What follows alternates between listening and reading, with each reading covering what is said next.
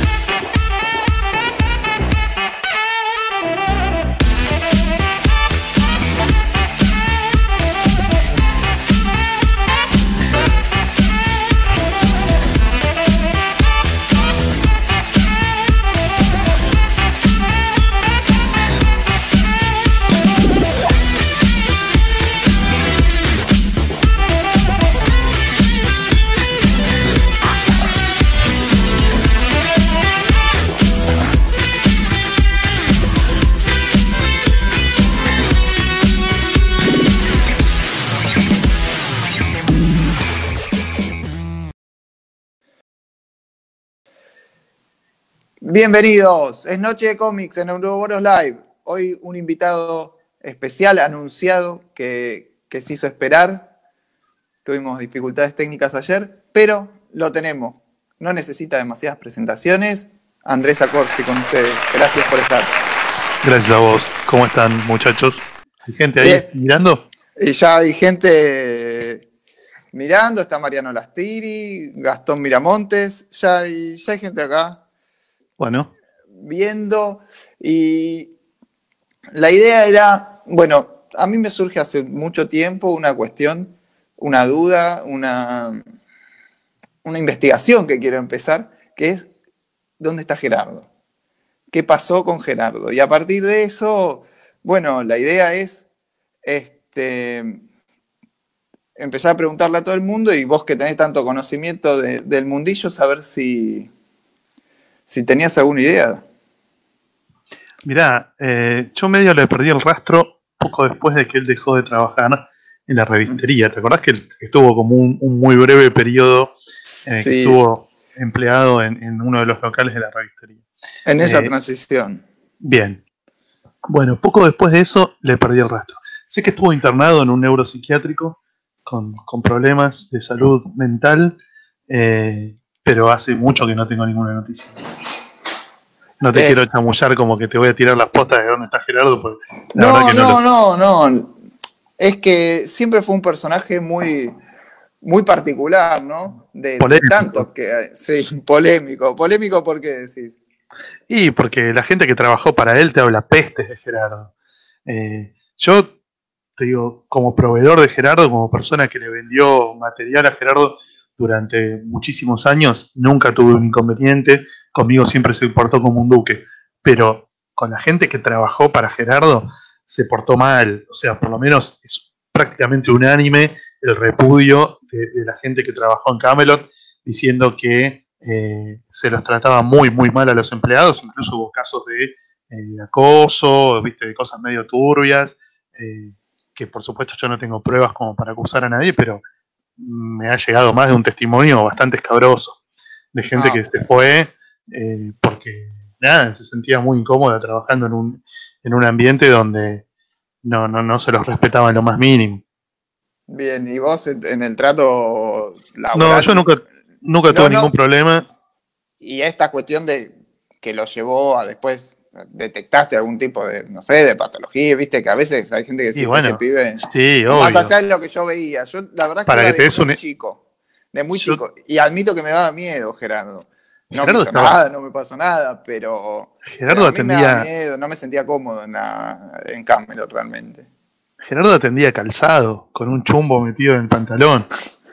Yo se lo vi, no me lo contó nadie. O sea, posta, Gerardo era medio paranoico y, tenía tipo todo el tiempo acá atrás en la cintura un chumbo, eh, por si lo entraban a afanar. Y bueno, después está el tema de del consumo de sustancias. Eh, claro, bueno, eso. Estupefacientes varios. Claro, que se notaba, viste, que el chabón estaba como en un acelere artificial para laburar tantas horas seguidas, ahí parado, yendo y viniendo a esos depósitos funestos que tenía en la galería, eh, dando órdenes, supervisando todo, cagando a pedos a los pobres pibes. Eh, no era una persona, digamos, común y corriente. eh, con la que podías entablar una relación normal. Después está todo el chimenterío, ¿viste? Los que decían que eh, tenía un novio ahí oculto, los que decían que, bueno, no sé, todo un montón de cosas que tiene que ver con la mitología de Gerardo. Hubo gente que lo acusó de vender pornografía infantil, no me consta en lo más mínimo. Se comió ese juicio, se, se, comió ese juicio tremendo por parte de la, de la, empresa de muñecos, no me acuerdo si era Kenner o Mattel, porque empezó a vender los muñecos de, Star Wars antes de la fecha eh, oficial en la que se podían vender los muñecos para el estreno de, Phantom Menace, si no me equivoco. Eh, o sea que si, querés eh, suscribir a la leyenda negra de Gerardo, hay un montón de cosas que lo pintan como el villano más sorete de la historia. Eh, y por otro lado, hay cosas que no, que lo muestran como un tipo, qué sé yo, correcto en el, en el accionar comercial y, demás. Eh, yo, la verdad que tengo una sensación muy contradictoria porque por testimonios de gente que conozco me han contado cosas horrorosas y por experiencia mía propia, la verdad que no. Que, como te decía, conmigo siempre se comportó muy bien. Claro.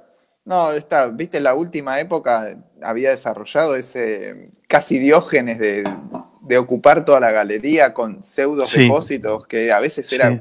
No, se sabía si era depósito o, se podía entrar. El showroom. Sí. El, showroom, sí, donde te mostraba. Claro. Este, eh, no, no, mentira. Este, y, después hay otros personajes polémicos, ¿no? Este, en todos lados hay personajes polémicos. No, no, eso digo, en, el ambiente del cómic. Y hay una pregunta que, bueno, hoy vuelve a tomar vuelve a tomar actualidad por, una situación que hubo en, otra transmisión en vivo, particularmente la revistería. Y la pregunta es, ¿es cierto que la última vez que te pusiste traje eh, fue para el, camisa y corbata por lo menos, este, fue, para, fue para el casamiento de Pablo Muñoz. Sí, sí, sí, es verdad. Eh, camisa, corbata, traje, zapatos. Fue un día de noviembre del año 1994, ahora no me acuerdo exactamente cuál, pero se festejaban los 80 años de mi abuelo Beto, que por supuesto ya no está con nosotros, y el casamiento de Muñones todo el mismo día. Entonces con mi hermano y Rafa de la Iglesia, que estábamos invitados a las dos fiestas. No, mi hermano no estaba invitado a la de Muñones. Eh, pero Rafa, mi hermano y yo estuvimos en el cumpleaños de mi abuelo. Y de ahí Rafa y yo, y no me acuerdo si mi hermano también, nos fuimos al casamiento de Muñones. Eh, en ese momento trabajábamos con Muñones en Editorial Perfil, año 94. Éramos todos parte del, equipo de, de, de, la división de cómics de Perfil. Así que Muñones nos invitó a todos y fuimos. Y fue la última vez que Claro, fue la última vez que me puse saco, corbata, zapatos. Sí, nunca más. Año 94, estamos hablando hace más de 25 años. Y, a ver, y, Muñoz es una, persona que, se, acá no, no, hay mucho mito, no es como Gerardo, que hay muchas cosas que, bueno, salvo el maltrato de los empleados que se puede constatar, este, las demás cuestiones son más rumor, eh, boca en boca. Lo de Muñoz es concreto. Eh, sí, sí, lo de eh, Gerardo tiene más que ver con, la vida privada y lo de Muñones tiene más que ver con la actividad profesional, claro. En la actividad profesional Muñones tiene un, prontuario fabuloso, es muy difícil de superar. ¿Lo, podés enumerar de, memoria? No, no, no me dedico. No me dedico a memorizar esas cosas. No, no, no sé pero, No, no. Pero además cualquiera que esté en este medio hace muchos años ya sabe la cantidad de burradas que hizo este muchacho, la cantidad de, de, promesas incumplidas, de truchadas, de, cosas que cualquiera en su sano juicio no haría. Eh, y, Muñones cruzó todas las barreras, todas las que se ocurren. Eh, sí, es, como que yo antes, yo antes lo tenía en esa categoría de tipo Fernando de la Rúa, ¿viste? Que nunca sabes si es un hijo de puta o un retrasado mental. Mm, Pero yo ya, lo pasé a la categoría de hijo de puta. no, le doy el beneficio de la duda de que capaz es un subnormal. Eh, es un hijo de puta, no tengo ninguna duda. Bueno, ya empezó el show del querido Fede Velasco en el chat. ¿Qué dice Fede? Que son amigos en la intimidad y por intimidad dicen, que intimidad es cuando dos personas están desnudos en la misma cama. Qué lindo, qué lindo. No, la verdad que nunca lo vi desnudo a Muñones. No, está bien. Este, lo que me, me distrajo, Fede, la verdad. Este, lo que te iba a preguntar, ayer hablaba con, Javi Paredes, o anteayer, eh, anteayer, mejor dicho, después del fallido vivo de la revistería que, lo invitó a Pablo Muñones, o a Pablo Muñoz, perdón, no, no tengo esa confianza. Este, no, claro. No hace falta, quede tranquilo. Este, lo, invitaron a un vivo en la revistería, voy a contar para quien no sabe, y ante la catarata de insultos de muchas de las personas afectadas, o no tanto, eh, decidió Ricky abrir el vivo diciendo que había bajado al invitado. Este, ¿qué, qué te... Bueno, con Javi Paredes hablamos de esto, que, vos decís que no sabemos si es eh, boludo, hijo de puta, y además, evidentemente, si fuera hijo de puta, un poquito al cómic lo quiere, porque eh, probar varios eh, ensayos de, de, estafa o de cagar gente en el mismo rubro es bastante extraño. ¿Por qué un rubro que además no genera millonadas de dinero en Argentina, no? Entonces. yo no discuto si Muñones es comiquero o no, si ama la historieta o no. Cuando yo lo conocí, obviamente, era un pibe que trabajaba en un fanzine, que estudiaba diseño gráfico y que soñaba con laburar en el mundo de la historieta. Eh, y yo me acuerdo de esos primeros años que compartimos en, Ediciones Record, justo antes de empezar en perfil. Él tenía un excelente trato con los artistas de Record y, los admiraba de un modo genuino, me parece a mí. Pero bueno, después emprendió la senda de la oscuridad, ¿no? Como tanta gente que hasta un punto escopada y después en un momento le empieza a gustar más la guita que, que respirar oxígeno y se empiezan a ir al carajo. Eh, no es la primera vez que pasa, ¿no? Hay un montón de gente que con, la, que con la que uno alguna vez compartió eh, amistad, un, mismo camino, una misma senda, y en un punto te terminas alejando porque decís, pero pará, macho, hay otras cosas, no puedes estar todo el tiempo pensando en a quién cago para llevarme cuatro pesos más. Claro, eh, la plata a veces te muestra la peor cara de las personas. Y bueno, y sí. A por más que quieras algo, por, más que quieras algo, cuando le pones plata lo rompes. Le pasa a, los futbolistas, ¿no? Seguro. Y hay gente que lo hace por ahí por necesidad, porque realmente no, la tiene. Y hay gente que lo hace porque ya se acostumbró a eso, ¿no? Y, no es que necesita maguita, la desea de, un modo, si querés, medio patológico, y está dispuesta a todo, está dispuesta a todo. Claro, sí, sí, sí, totalmente. Y, y relaciona este vivo frustrado de la revistería me acordaba un poco de, la charla que armaste por, por el aniversario del blog. Sí, en el sector 2814, fue a fines de diciembre. Claro. me acordaba de, esa charla en donde vos planteabas este, hablar un poco sobre la, divulgación de, la historieta en Argentina. Invitaste, la verdad, lo invitaste a Matías Mir, a, a Gonza Ruiz, que está, nos está viendo, a Nico Gat, que son, me parece, tres exponentes eh, jóvenes, aunque Nico ya tiene mi edad, no somos tan jóvenes, pero... Comparado conmigo son jóvenes. Claro, son tres exponentes jóvenes de lo que es la divulgación, los tres tienen su estilo muy particular y son muy buenos los tres. Y con... Y evidente, eso me hizo pensar en que vos debés tener en la cabeza bastante el tema de la divulgación. ¿Y qué pasa cuando la revistería comete este error por este, no tener chapa, no tener el manejo de, este, de, lo que es hacer divulgación, eh, hacer algún pseudo periodismo, si queremos decirle. Este, ¿Cómo ves esto de que no, se, no, no nos den bola, por decirlo de algún modo? O sea, tener una, una presencia con comiquerías, las editoriales, ¿cómo ves esa relación? ¿Cómo está? Eh, yo en primer lugar me puse muy contento cuando pasó lo de Muñones por la reacción de la gente. Fue absolutamente espontánea, genuina. Eh, la gente se tomó el laburo de ver dónde iba a aparecer este sinvergüenza para, para, presenciar masivamente algo que pudo haber sido un linchamiento, pudo haber sido eh, el famoso Facebook que se le iban a comer crudo a Muñones y a Ricky si Ricky no le preguntaba con los tapones de punta.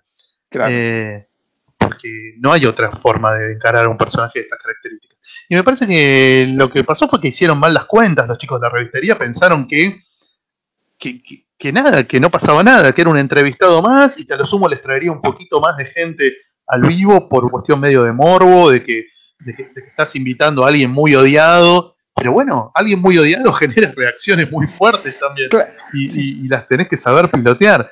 Eh, es como, nunca te preguntaste por qué nunca nadie lo invitó a Muñones a una charla, a un evento, a un, no sé, viste, a participar de un panel en, cuando hacemos las jornadas en la Universidad de Palermo.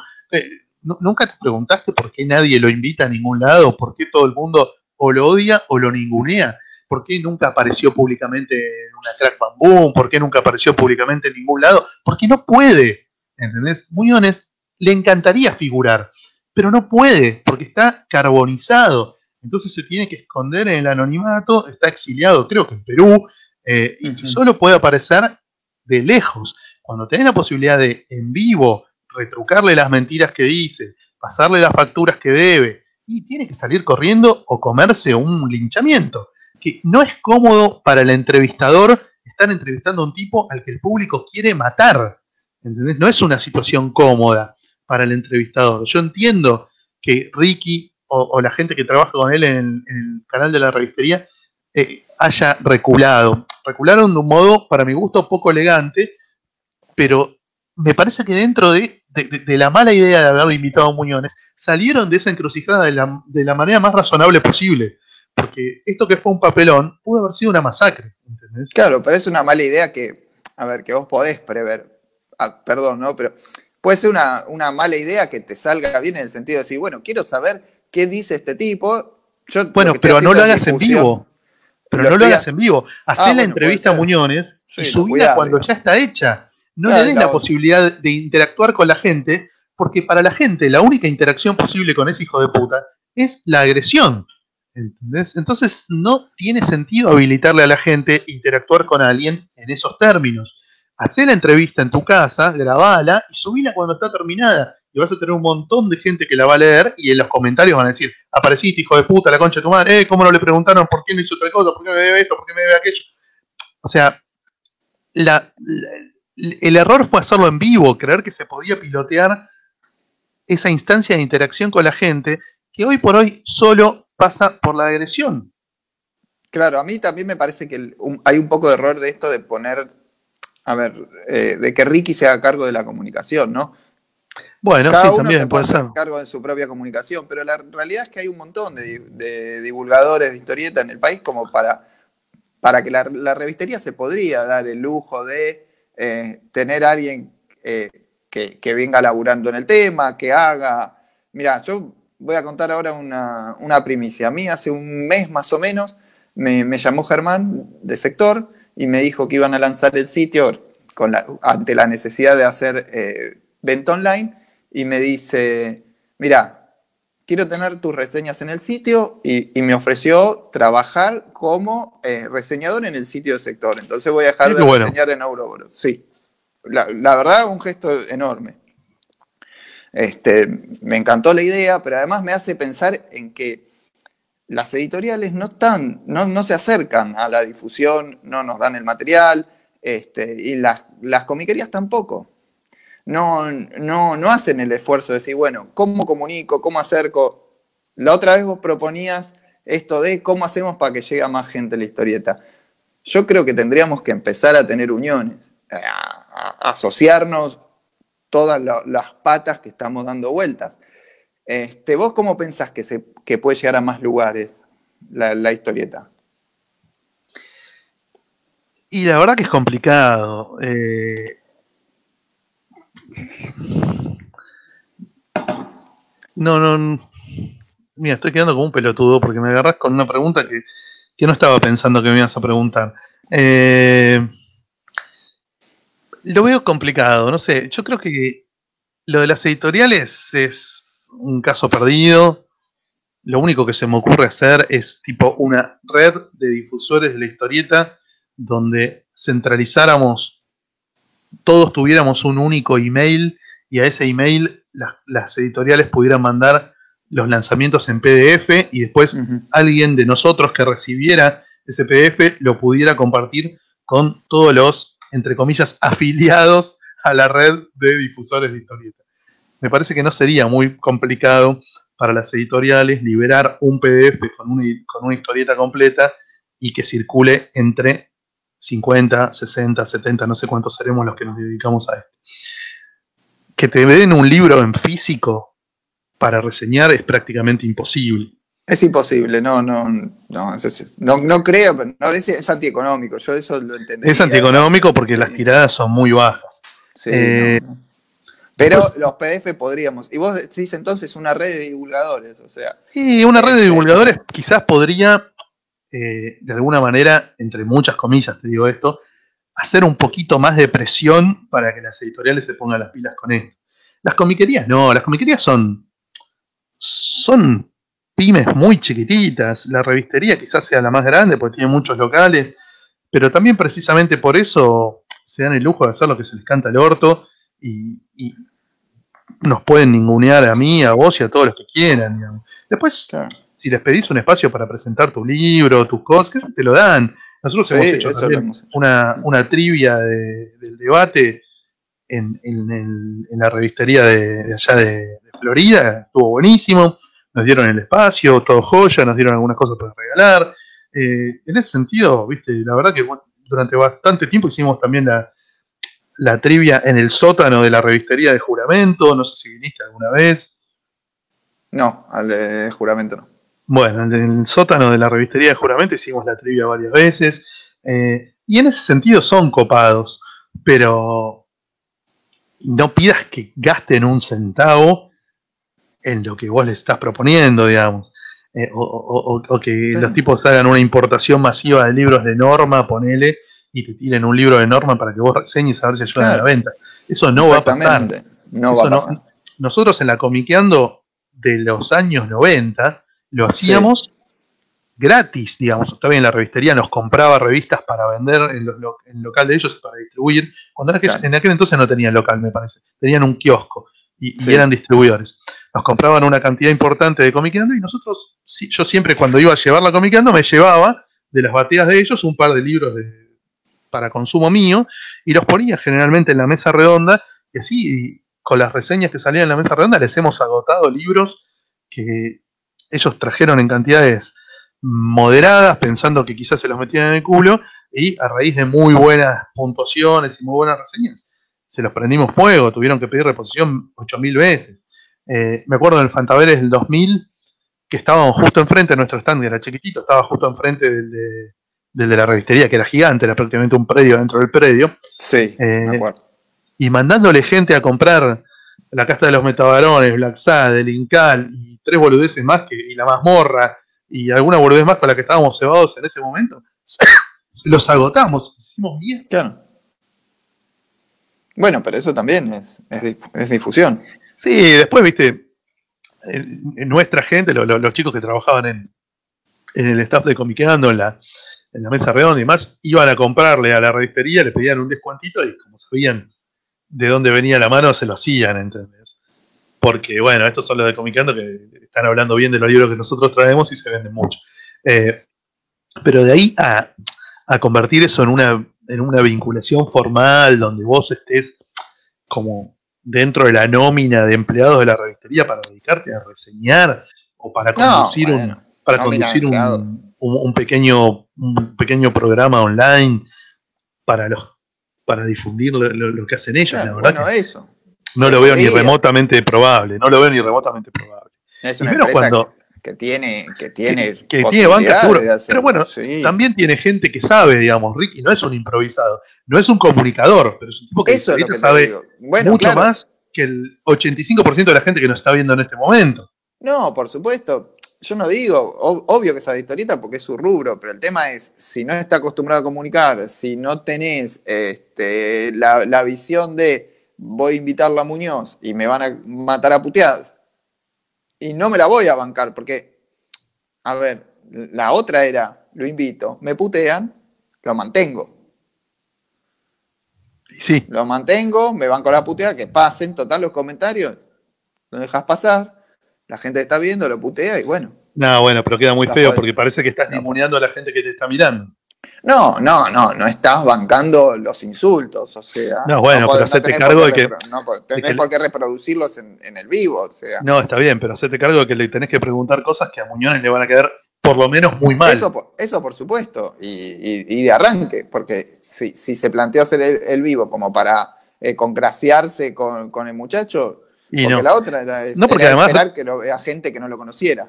Tal cual. No, porque además Ricky es uno de los damnificados. O sea, a Ricky Muñones lo cagó con guita cuando hicieron eh, la colección de Manara, que salía con el sello Deux y W. W era la B corta de Ricky Villarreal y la B corta de Alejandrito Victorín. Alejandrito y Ricardo pusieron la guita para sacar 10 libros de Manara, Muñones sacó uno solo y el resto de la guita se la fumó. ¿Entendés? Y se los garchó bien garchados, como tanta gente que confía en él y, le, y, lo, lo, incluye en algún proyecto. Eh, a mí me, avisan que te colé una ver y no te diste cuenta. No, un montón de haber colaste. Yo no, no, no. Corregime, pero por favor. No, no, no, no. En el podcast de Comiqueando es el podcast donde se, suprime el haber, incluso de modos violentos. Pero este es tu espacio y acá vos podés decir a ver todas las veces que quieres. Lo que te iba a preguntar es, a ver, eh, ya que estamos con la revistería, hay gente que ah, tengo muchos amigos que no les gusta. Por, cuestiones, porque no les gusta el modelo, prefieren otro modelo sí. comiquería. Se, entiende perfecto. Para vos, ¿cuál es la, la Maradona de las comiquerías argentinas? Eh, yo tengo un problema que es que conozco muchas comiquerías de Estados Unidos. Eh, ah, bueno, está bien. Es como que una vez que fuiste a una comiquería de Estados Unidos, las de Argentina te parecen eh, chiringuitos del, Parque Rivadavia, ¿entendés? Sí, sí, sí, por supuesto, por supuesto. Algo muy similar a lo que pasa con los eventos y las convenciones. Una vez que fuiste a dos o tres convenciones grandes de, Europa o de Estados Unidos, las de acá te parecen todas una verga. Eh, Está bien, yo lo que puedo decir es que. Comiquerías de Argentina hay varias buenas, la verdad que hay varias buenas. tengo... pero histórica, ¿eh? O sea, por eso digo la Maradona, no te digo la Messi, porque sería de ahora. La histórica, la mejor de todos los tiempos. ¿Tenés una favorita? No me acuerdo, no, de todos los tiempos, no, no sé, qué sé yo. Eh, además quedaría muy mal con amigos y clientes si digo algunas sí y otras no. Eh, pero no sé, no, no, no, no, tengo una, una así favorita. pero sobre, no, por ahí no. Claro, bueno, no como, como negocio por ahí no, pero ¿y dónde pasaste más, más tiempo? ¿Dónde pasé más tiempo? Eh, y yo estuve mucho mucho tiempo en muchas comiquerías. Eh, me acuerdo que iba mucho al Club del Cómic de la Avenida Corrientes y al Club del Cómic de la Avenida de la calle Montevideo, cuando estaba en Montevideo 27, casi Rivadavia. Ahí íbamos mucho, pero bueno, eh, era otra cosa, había una relación de amistad de muchos años, era, era otra onda. Eh, después fui mucho también a, Meridiana, la primera Meridiana, la que estaba sobre Avenida Callao, sí. el año 95 yo ahí laburaba en, una función no, pública, digamos, para ellos, eh, haciendo los pedidos con los catálogos de Diamond y demás, de todo lo que venía de Estados Unidos. Eh, iba bastante también. Eh, y después, no, creo que esas deben ser las comiquerías que más, que más frecuenté. Después, no sé, no tengo acá una muy cerca de mi casa, acá cuatro cuadras, donde voy bastante también. ¿Qué vas a Sí. Eh, pero voy básicamente cuando me, compran material, digamos. Yo tengo distribuidora y, laburo de eso, de venderle libros a, las comiquerías y a librerías. Eh, pero no, no, no, no sé, no, nunca, nunca tuve así una cosa de, ah, esta es la, más linda y más mejor. Eh, en algunas te sentís mejor tratado que en otras, obviamente en algunas te sorprende que, haya una variedad más, más, por ahí más grande de, material. En los precios no me sorprende ninguna, en ese sentido. Están todos muy, muy, muy desfasados respecto de, de, lo que son las comiquerías de Estados Unidos, donde todo el tiempo se generan ofertas con lo que no se vendió eh, en, en las primeras semanas. Eh, bueno, no sé, Sí, esa es una cuestión igual medio comercial que, se, puede llegar a dar acá siempre. O sea, es una cuestión, me parece que es cultural. Es de nuestra cultura comercial, ¿no? Sí, sí, sí, yo creo que sí. Sí, sí, me parece que sí. Eh, lo que y entonces después, entonces pasemos de la comiquería como lugar. Sí. Y detrás del mostrador, quién es, eh, quién, quién es- cómo sería la formación ahí de la, de la selección. Ah, Porque ya, bueno. hablamos, ya hablamos de uno mítico, ya hablamos del, del Houseman, tal vez de los de los que están detrás del mostrador. Y después, ¿cómo se arma el equipito?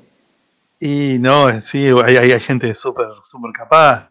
No sé si son, son toda- gente que, que capaz hoy no está trabajando en comiquerías, pero eh, sí, sí, hay gente muy capaz. Bueno, eh, Germán de 2814, tipo que labura muy bien atrás del mostrador. A mí me gusta mucho verlo, verlo atender al público. Eh, me parece muy que tiene, tiene una dinámica muy propia. eh, que- Totalmente de acuerdo. que me, me, me gusta verlo atender. Después, eh, De, otra época, en la época, claro, en la época de, de esto que te estoy hablando, de Meridiana, el Club del Cómic, que yo, bueno, el Dr. Sachs, Festino, un, un monstruo atendiendo gente en, los, en, en las, en las comiquerías y en los stands de, de convenciones o de feria del libro, te vuelve loco. Te a quema la Festino lo necesito, lo necesito en este espacio también. Ya públicamente digo que lo voy a invitar porque. Pero Es ahí un- hay, hay que sentarse. Hay Es que un vivo de porque- cuatro horas, cinco horas sí, Eh. Una maratón. Sí, sí, totalmente. Es un, un- personaje que tiene muchos poderes, pero no el poder de síntesis. Entonces se puede estar horas y horas hablando y yéndose por las ramas a los lugares más recónditos de la imaginación. Eh, pero bueno, era un tipo que vendía, vendía muy bien, sabía vender muy bien. Eh, después, no sé, bueno, Luquita Ferrero cuando estaba en, en allá Lucas, sí. en, el, en la comiquería de, de la Avenida Corrientes, allá por, por Villa Crespo, la rompía, la rompía toda. Eh, te vendía lo que a él le gustaba, que es muy loco también, ¿viste? Porque en general, Ese estaba bueno, ¿no? ¿viste? La gente entra y viene a buscar Dragon Ball, Batman, una remera, una taza, una poronga. Y Luquitas te daba cuatro vueltas y te terminaba llevando Hellblazer, ¿viste? Marshall Law, cualquier cosa. Eh, eh, ha dejado un muy buen recuerdo, Tacro. Sí, sí, sí, sí, muy groso. Luquita es un, un gran vendedor. Eh, La verdad y que sí. después, bueno, eh, me acuerdo de mi hermano cuando vendía en, en el club de cómic de la calle Lavalle, ¿te acordás? Ese chiquitito que tenía dos pisos. Mm, No fui, no, no, a la Ah, valle no. La rompía, no, ¿eh? no. Eh, No, la, porque- la- la- la tenía, la tenía muy bien, muy bien controlada. Y en, en un momento lo pusieron a, a vender en un stand que puso el club de cómic en la Feria del Libro en el año 97 y también hizo un holocausto, Sí, sí. vendió muchísimo, vendía muy bien. Eh, y yo cuando, cuando pongo stand en alguna, en algún evento, tipo cuando estuvimos en Comicópolis, Crackman Boom, y que yo trato de llevarlo a mi hermano porque atiende bien a la gente, me gusta cómo vende. Eh, después, eh, ¿quién más? Bueno, en la época primera, primera de Genux, allá por el año 94, estaba Juanma García Carral, que era un grosso, estaba Dani Acosta, eh, no, había, gente muy capa. Y después me, me tocó trabajar en, cuando estuvimos en la editorial Talos. La editorial Talos Sí. era toda gente que, que había laburado en una, en una comiquería que se llamaba Génesis, de San Isidro. Eh, y ahí había un pibe que se llama Adrián Gimondo, que es un fenómeno. Lo que vendía ese chabón era un genio, como eh, al toque se vinculaba con la gente, se daba cuenta de lo que te podía llegar a vender, lo que te podía llegar a gustar, y te la clavaba al ángulo, siempre, un fenómeno. Eh, aguantame un segundito, por favor. Claro. Bueno, vamos a seguir, vamos a leer un poquito acá. Muchos con Lucas, Germán, el profe Facu Vázquez está enamorado de la vendedora de Entelequia. Este, bueno, si nos está viendo, ¿te acordás del nombre de la vendedora? ¿De quién, perdón? ¿De la vendedora de Entelequia? Hay varias vendedoras en Entelequia. Sí, Facu Vázquez dice que está enamorado de la vendedora de Entelequia. ¿De cuál? ¿De la flaquita? ¿De qué Entelequia? la- Porque hay dos. Estaba, dice de pibe, o sea que debió Ah. haber sido. Hoy cuando- ser, ya debe ser Claro. una señora. Claro, por ahí me decís de la dueña de. Entelequia, de Graciela, No, que ahora no, tiene no 60 y creo. pico de años. Hubie- Hubiese dicho Graciela, me parece, Facu. Bueno, no tengo idea. Eh, Facu, decime bien de qué local estamos hablando y de qué época. Eh, así que, bueno, es como una fauna interesante la de los vendedores de comiquerías. No se parecen nada a los de Argentina, a los de otros países. ¿eh? La verdad que yo... Ah, no hay, no hay un. Claro, yo no te hay iba a un preguntar. ¿cuál- correlato, no hay un correlato. ¿Cuál es el modelo de, de comiquería que nos gusta? Porque, a ver, A están mí- todos. a no, mí la revistería Sudamérica- no me gusta. La revistería dicen no me gusta. Pero sinceramente, a ver, eh, fui a Midtown de. justamente Midtown en, Manhattan. Y es una garcha. Es la revistería es mejor que Midtown. La verdad es que no lo podía creer. Decir, bueno, tenés todo para, para hacerlo mejor. Estás en este lugar, en el, centro del mundo, y tenés esta porquería. O sea, lo tenés a Spider-Man colgado de la ventana y haces esto. Sí, la revistería, el Midtown, Midtown a mí no, me gusta. Pero bueno, yo creo que de Sudamérica la mejor debe ser Shazam, la comiquería de, Santiago de Chile, la más grande de Santiago. Esa me parece que debe ser la mejor comiquería en surtido, en espacio, en atención, en cómo está organizada la merca. Eh, incluso en precios es más barato que comprar acá. Eh, esa probablemente sea la mejor comiquería de Sudamérica. Después, si Juan Carlos Eisner quiere premiar a la revistería, está todo bien, premien a quien quieren. Pero para mí, Shazam le rompe el culo a cualquiera de acá. Claro, ahí está.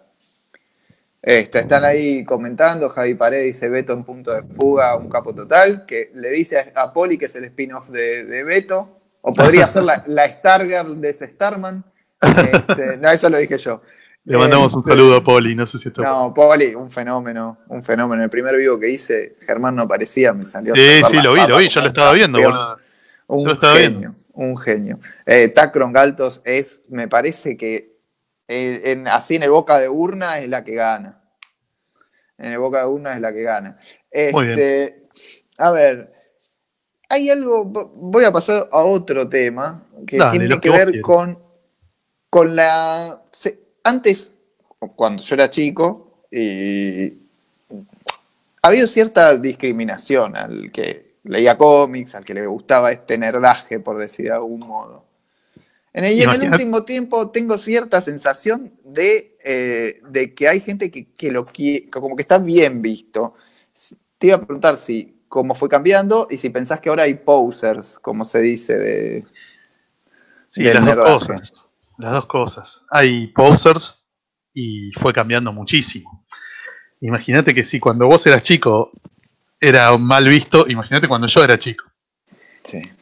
En los años 80 vos pelabas un cómic de superhéroes siendo mayor de 12 años en cualquier lado y te miraban como si fueses un mutante atrofiado al que le salía un tentáculo de la frente, ¿viste? una cosa muy, muy, muy extraña.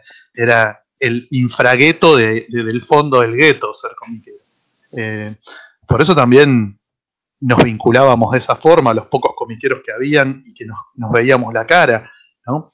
Eh, terminamos haciéndonos amigos de gente con la que después nos dimos cuenta que no teníamos tanto que ver, simplemente porque eran los otros comiqueros a los que conocíamos y no había más. Era ese circuito muy chiquitito del Parque Rivadavia, no sé qué, y no había más. Entonces, tipo, no, no, no, podíamos andar eligiendo, no, mira, este la verdad que muy bien no me cae, porque bueno, es comiquero, ya está, es, eh, es, uno de los que hay, es como ser hincha de Flandria, boludo. No, hay casting para hincha de Flandria. Cantan todos juntos y se abrazan cuando mete un gol Flandria, si eso alguna vez sucede, con los que hay ahí, porque no hay muchos más que los que hay ahí. claro, era, eh, esa la situación. Era, era así, era, era muy, muy loco, era como ser hincha de Flandria eh, judío, gay, discapacitado y, no sé, y negro, ¿viste? O sea, más discriminado no podía ser. Sí, el sueño eh, húmedo de una película de las de ahora, ¿no? El sueño húmedo del Inadi. Eh, no, sí, claro, no, viste que ahora se busca, no, hagamos un casting que tenga de todo. Sí, sí, no, los comiqueros éramos el, fondo del gueto, éramos el gueto más infrahumano del gueto.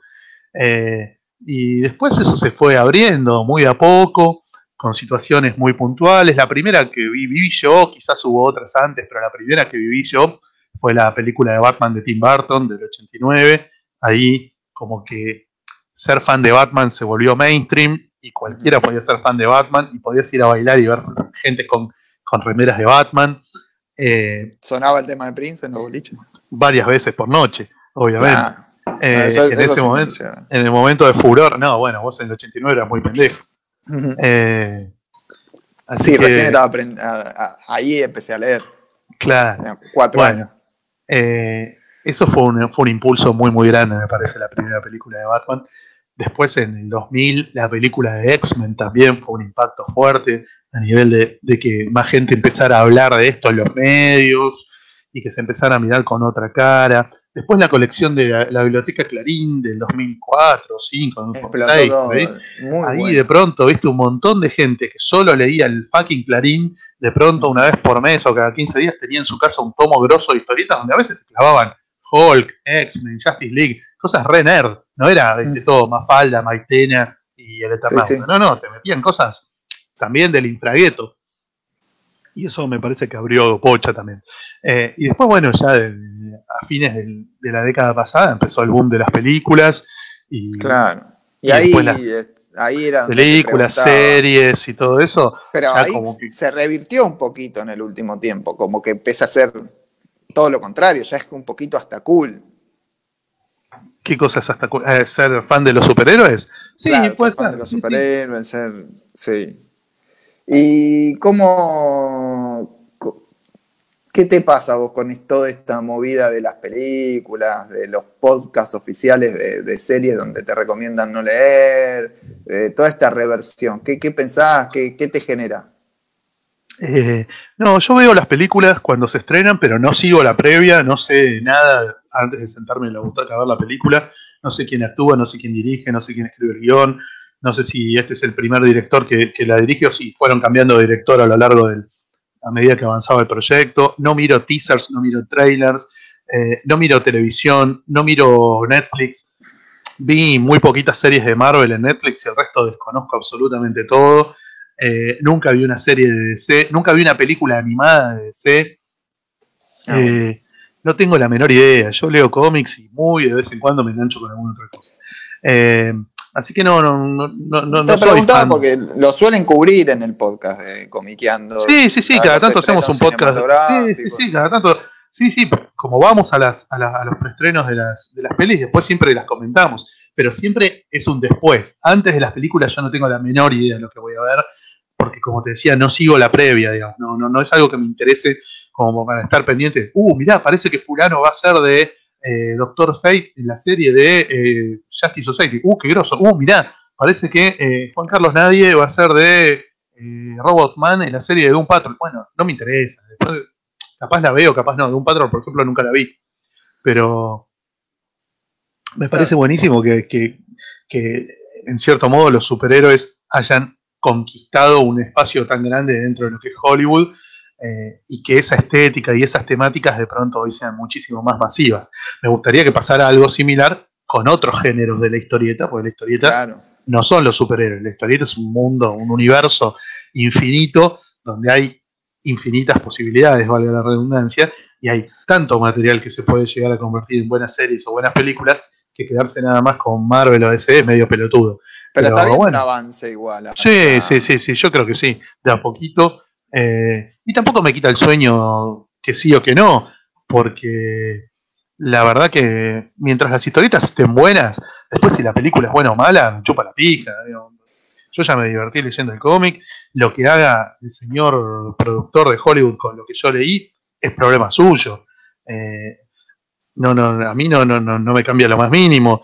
Este, que, no sé, mañana sale una serie de, Sweet Tooth y es una garcha. ¿Qué me importa? Yo ya me disfruté como un cerdo leyendo Sweet Tooth en historieta, y para mí Sweet Tooth es eso, es lo que hizo Jeff Lemire. Después lo que viene a hacer Juan Carlos Nadie eh, con su cámara, sus luces, su sonido, no es lo que yo leí, no es lo que a mí me interesa. Si se mueven y hablan, no es lo que a mí me interesa.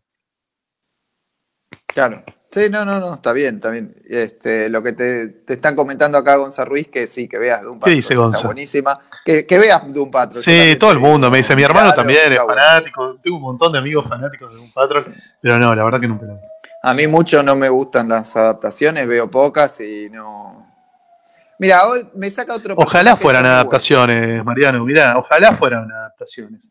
Si fueran adaptaciones, yo estaría más propenso a mirarlos, pero no son adaptaciones son versiones libres donde toman tres giladas de las historietas y el resto se va al carajo. Imagínate si fueran adaptaciones. Sería otra cosa. Sería como, como El Señor de los Anillos, como Harry Potter, donde todo se respeta exactamente igual. Eh, cuando adaptan cómics, no respetan una verga. O sea, imagínate qué hubiese pasado con los fans de Tolkien si te sacaban la primera película del Señor de los Anillos sin Gimli y sin Legolas. Decían, no, bueno, capaz se unen más adelante. Iba a la Indiada y te prendía fuego los cines. Acá, los fans de Avengers nos tuvimos que bancar películas de Avengers donde no están Wasp y, Hank Pym y te dicen, bueno, capaz más adelante aparecen. ¿Entendés? Pero la concha de tu madre, adapta el material que estás, o sea, sé fiel al material con el que estás trabajando o ponele otro nombre. No le pongas Avengers, ponele Sarasa. Acá nosotros nos comemos todos los sapos, ¿entendés? Todos los putos sapos. Imagínate que hubiese pasado si eh, cuando filman las películas de Harry Potter, el personaje de Hermione lo hacía una nena chinita. Pero se prendía fuego todo. Y no, ¿viste? Y vos te tenés que comer que eh, te cambien totalmente la etnia, el sexo, eh, la onda, la alineación de los personajes que vos lees a la historieta. Pues la historieta, bueno, cuando la, cuando la llevan al cine o a la tele, le dan vuelta todo, toman tres giladas y el resto hacen cualquier otra cosa. Y vos vas y aplaudís. Y bueno, es otra cosa, es otra cosa. Ah, sí, ¿y qué pensás de esto? Que hay muchos, Gonzalo Ruiz dice que, hay que tiene que dejar de haber comentaristas de pelis y de series. Que hay muchos que detrás de un medio, de un podcast de, historieta, en realidad te vienen con la agenda cinematográfica. ¿Lo ves? ¿Qué te parece? ¿Lo No, no, no, lo consumo generalmente. No, no. Yo consumo historieta nada más. Leo literatura y, y, miro y leo historieta. En tele miro cuando había fútbol miraba un par de partidos de fútbol por semana y es todo lo que consumo. Bien. El resto de mi tiempo lo, ocupo en otras cosas. Claro, sí. Hay otro personaje que, acá me nombran, que yo no, no, la verdad es que no lo conozco mucho, entonces por eso no puedo preguntar demasiado de él, que es Oberto. ¿Y qué, qué opinas de él como editor? Me pregunta Johnny White. No, como editor está bien, que yo. Lo único que no me gustó nada de lo que hizo de, Roberto, lo único con lo que realmente no, nunca me identifiqué y me pareció, no te digo dañino, pero que no sumaba mucho es la Láser, ¿no? La Láser era una, revista que estuvo genial para un montón de pibes, como, contactó muy bien con, con un, con un de ese momento, el tipo fue capaz de sintonizar una onda muy afín a lo que eran los, adolescentes de los 90, eh, pero el contenido de la revista en sí me parecía bastante choto. Eh, y eso me parece que, no estuvo bueno. Después, bueno, nada, Leandro es un tipo muy, muy particular, que tiene una forma de, de, vivir y de entender esto muy, muy propia. Él tiene como un poder que es moldear la realidad según su visión. ¿no? En un momento él te publicaba cuatro títulos de Top Cow, cuatro títulos de Wildstorm, cuatro títulos de no sé qué, y eso era lo más grande del mundo. Te lo vendía como que todo lo demás era una chotada y eso era lo mejor. Cuando le fue mal con eso, no, el Comic Yankee está muerto, ahora es solo el manga, eh, ¿viste? O sea, cambió totalmente el discurso y cambió su realidad, porque un montón de gente que consume o consumía lo que Huberto vendía de modo totalmente acrítico repetía exactamente el mismo discurso en un momento te decía, no, hay que votar a Caballo porque Caballo es lo más grande, porque Caballo nos va a salvar a todos. Después Caballo le puso el impuesto del IVA a las revistas y Caballo pasó a ser un genocidio, hijo de mil puta, al que había que asesinar.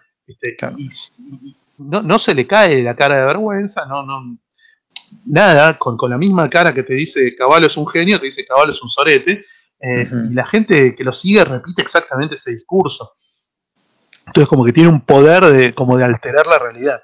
Eh, y en ese sentido, bueno, es un personaje quizás polémico, los, manejos de Ibrea con, sus empleados, etcétera, no siempre fueron muy, muy copados por lo que cuenta la gente que trabajó con él.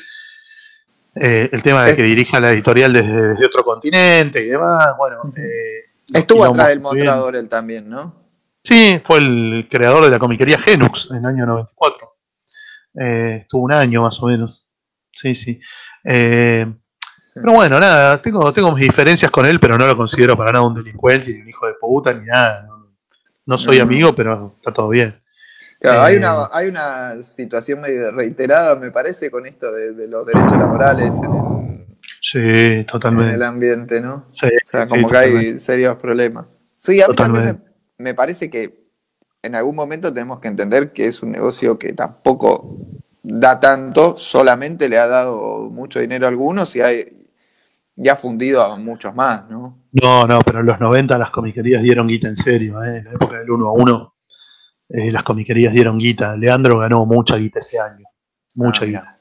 Después se la patinó publicando esas porongas de Gen 13. arriesgando en eso. Witchblade, Darkness, todos esos horrores que publicaba. Eh, pero sí, sí, no, Leandro ese año ganó mucha plata. El padre, yo hablaba con el papá de Leandro, sí. después se fugó del país por, una, por un problema impositivo. Eh, eh, y, me decía que no podía creer la guita que estaba ganando el pibe. Por supuesto, era todo capital del padre, de Jorge. Pero bueno, mm, eso también está bueno, ¿viste? Abonás con Papicard y a los 24 años tenés tu propia comiquería, tu propia editorial, todo. Bueno, está bien. Es capitalismo. Funciona así. Pero abonás con Papicard. no es que te la ganaste laburando. Sí. No es lo mismo. La, plata se hace con plata. Y sí. Eh, pero no, con Leandro está todo bien. No, tengo mayores diferencias, más allá de que no soy amigo, está todo bien.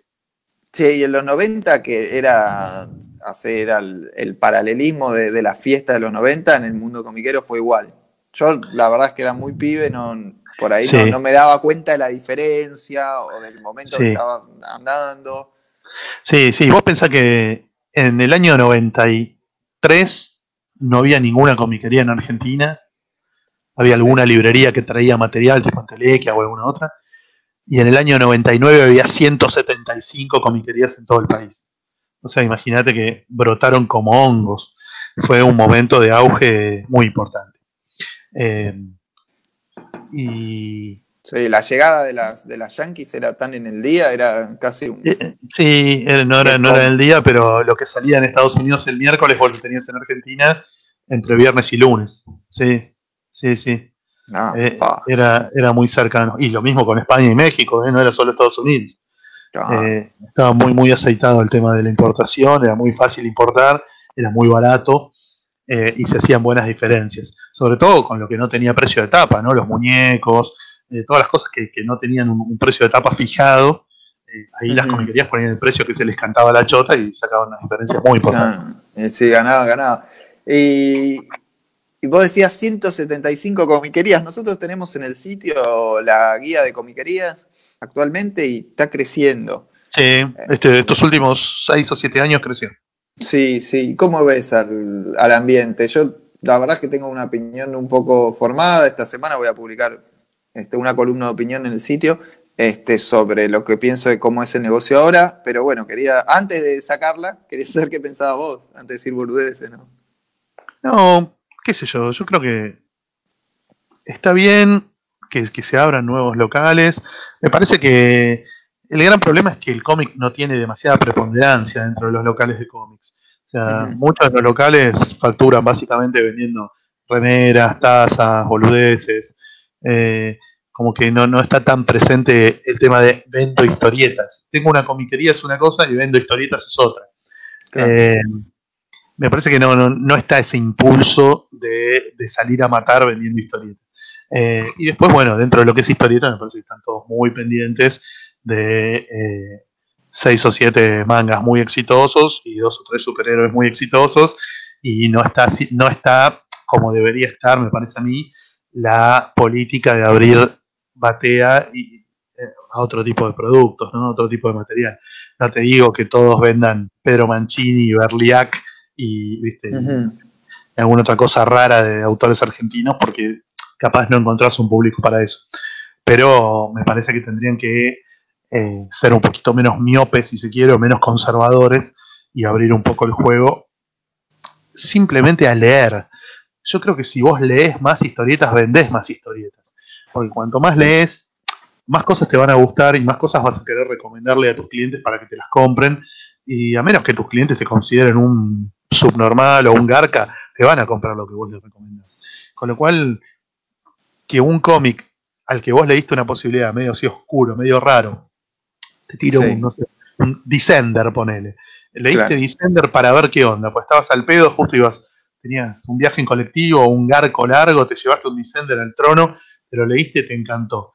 Eh, lo empezás a recomendar y la gente se engancha con eso, o sea, es no es Deadpool, no es Spider-Man, no es Batman, no es Dragon Ball, pero está buenísimo. O sea, es algo muy ganchero y muy abierto, algo que puede enganchar público de, ondas muy distintas. No es algo.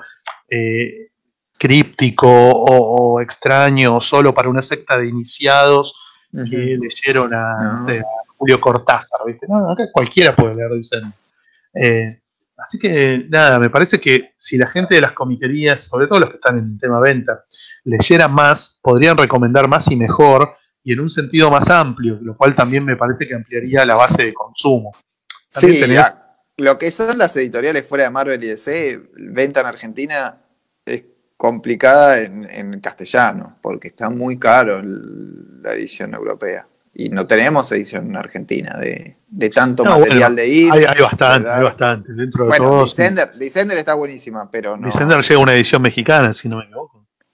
Sí, sí, ahora. Eh, ahora, llegó una de docena. Sí, ahora. Sí. Pero bueno, también hay muchos títulos que están saliendo por Utopía. Tuvo en su momento una línea de, de cómics que no era ni de serie ni de Marvel, la propia Iorea.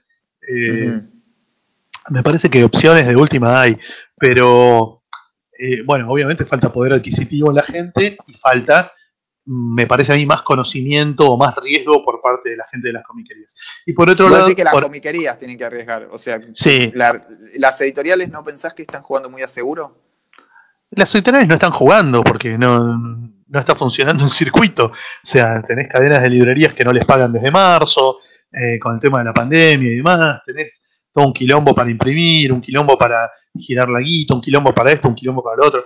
Eh, las editoriales hacen lo que pueden. Yo creo que si hubiese más consumo, obviamente apostarían más.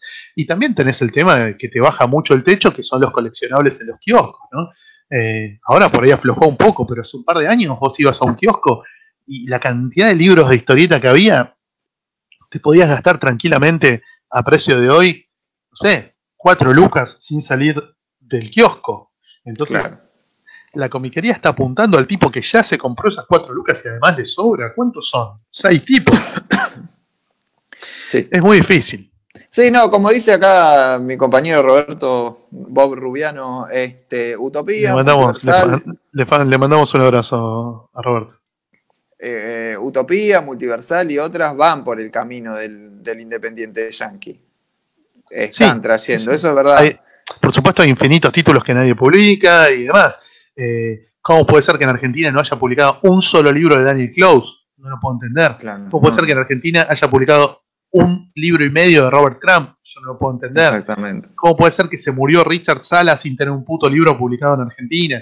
¿Cómo puede ser que no haya una puta edición de los hermanos Hernández? ¿Cómo puede ser que de Peter Vargas salió un solo tomo de Hate en el año 2007 y nunca más? Eh, ¿Cómo puede ser un montón de autores que son fundamentales y que acá no los conoce ni su vieja? Eh, pero bueno, nada, son cosas que pasan, qué sé yo. Eh, falta lo, que me planteo es que el, que también tiene que competir en precio, como vos decís, con el kiosco y con Salvat. Es decir, que pasaría superhéroes, además de tener que abrir un poco la cabeza, tenés que gastar más. Y sí, claro. Ese es el tema también. También tenemos un, me parece un problema por ahí, por decir, bueno, pasaría de manga de shonen y de superhéroes tenés que poner plata. Sí, totalmente. Che, un montón de gente está mirando. Estoy viendo que hay como 80 monos mirando. 80 personas, sí, sí, sí. Espectacular. La verdad que sí, se ve que estamos. Les mando un saludo a todos. Gracias, muchachos. Sí, muchas hagan Preguntas, hagan preguntas. Sí, están muy tranquilos, están muy tranquilos. Yo pensé que cuando empezamos muy arriba y ahí dije, van a putear, van a putear. No, no, Bueno, ah, ayer estaban más calientes y se ve que les quedó, se largaron todo ayer ya. Eh, acá está, loco. Está Santiago Cam viéndonos desde el principio. Qué grande Santi, maten al mensajero, gran editorial. Exactamente, iba a decir. Bueno, es Santi es un tipo que encontró para su editorial un público que no se parece al típico consumidor de cómic de comiquerías. Está, eh, eh, entró a, cultivar un, circuito de librerías y de eventos y de, de, ferias donde encontró un público distinto que compra historietas que no son las que, las que la mayoría de la gente asocia con la palabra historieta. Eh, y eso le permite publicar autores y autoras muy distintos de lo, de lo que es más conocido o más supuestamente más comercial. Sí, no, además, este, él decía que sí hace, él hace difusión. La verdad es que sí, Santiago hace difusión, este, nos da bola. La verdad es que sí. Hay, hay editoriales que sí lo hacen. Son las y otras que no, que son como de la secta de la edición secreta, ¿viste? Que para enterarte que salió un libro de X editorial no vamos a decir ello, para no, decir ninguna, eh, tenés, que tenés que pertenecer a una secta de, iniciados, viste, que aparecen ahí encapuchados, golpean una vieja aldaba herrumbrosa en una puerta de madera, te abren así un pistillo, tenés que decir la, la, contraseña de la semana y ahí te, te, hacen pasar una catacumba, viste, donde entre, entre cofres ancestrales, telarañas y narcotraficantes peruanos y las manos de Perón, tenés la historieta ahí escondida, ¿entendés? Sí, sí. Eh, es, un delirio, pero es así. Hay gente que cree que está bueno editar en secreto, no gastar un mango en publicidad, no promocionar, no hacer movidas, no hacer presentaciones, no hacer nada, porque eh, pues es más fácil no hacerlo y llorar porque después no se vendió. Eh, pero bueno, nada. Eh, también está el tema de, de que con muy pocas excepciones, la mayoría de los editores viven de otra cosa, ¿entendés? Entonces son editores amateurs que no son verdaderos, entre comillas, empresarios. Son gente que labura de otra cosa y cuando junta unos mangos se los gastan en editar una historieta. Eh, y editan en los ratos libres, el domingo, si no juega boca, si está feo el clima, ¿entendés? Entonces, eh, no les podés pedir un despliegue de eh, imaginación a la hora de elegir los títulos, de dedicación a la hora de negociar con editoriales o autores de afuera, a la hora de armar presentaciones, a la hora de presentar muy bien los stands cuando ponen un stand en una expo, o sea, a la hora de sacar, no sé, gacetillas y cosas, es como que, viste, laburan de otra cosa y hacen esto por amor al arte y empezaron por ahí con una indemnización que cobraron y entonces con eso publicaron un librito y le fue más o menos bien.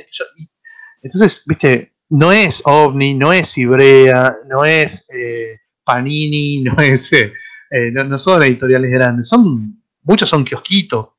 Eh, y, tienen mentalidad de kiosquito en ese sentido. No, lo, digo, no lo digo de forma agresiva, eh, lo digo en forma de, de, que cobremos la dimensión de lo que están haciendo.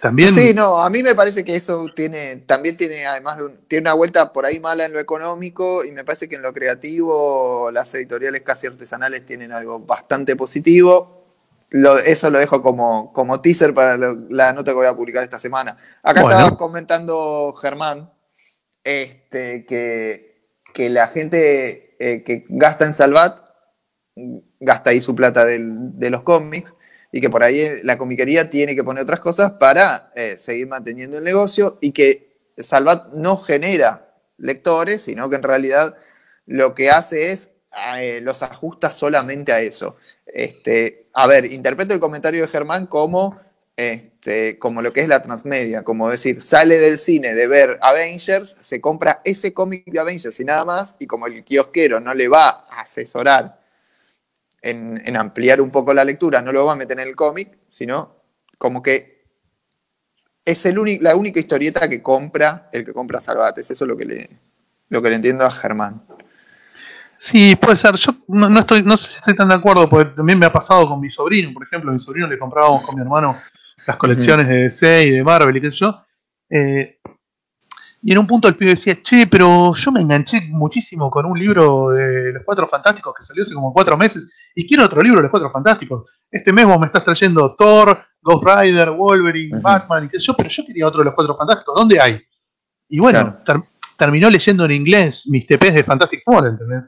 para, para, para seguir las historias que Salvat le había publicado de a una saguita o de seis numeritos, de cinco numeritos.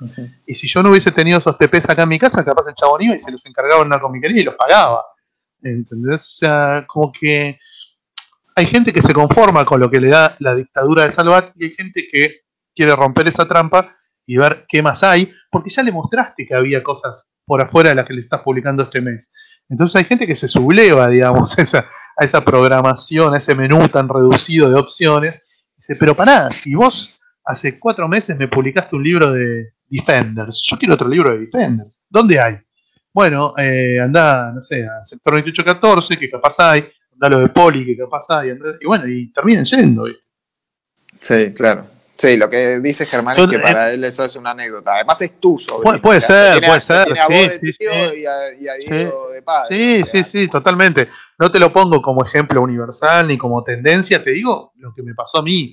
Que el pendejo dijera, che, esto que me están dando no es lo que yo quería consumir. Está bueno y estoy descubriendo cosas que están buenas, pero me hubiese gustado más leer más de esta serie. Cuando terminó de leer La muerte de Superman, dijo, dame la continuación de esto. No, pero no está en castellano, no importa, dámela igual. ¿Entendés? Porque estaba prendido fuego. Mm. ¿Cómo no hay continuación de, La muerte de Superman en la misma colección donde me publicaron La muerte de Superman? Dámelo ya. ¿Entendés? sí, eh, obvio. Entonces, bueno, nada, eh, ahí está eh, también esa función de Salvat de mostrar un abanico con, un pequeño sampler de cada cosa y, bueno, hace que, haya gente que pique y que vaya a buscar más, me parece. Sí, un poco es lo que decía, un poco es lo que decías vos, cómo lo sacás de los superhéroes después de esos pibes, ¿no? bueno, pero un vórtice adictivo. Acá me dicen, eh, también hay casos donde no hay comiquerías en la ciudad y la gente no quiere pagar un envío de 700, 800 pesos, dice la familia Vázquez.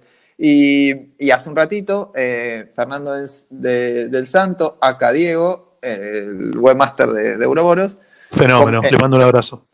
Estaba viviendo en San Luis él. Sí, claro. No hay comiquerías en San Luis. Bien, y hacen, tiene una convención que vos fuiste varias veces. Sí, fui a todas las ediciones, la San Luis Cómico.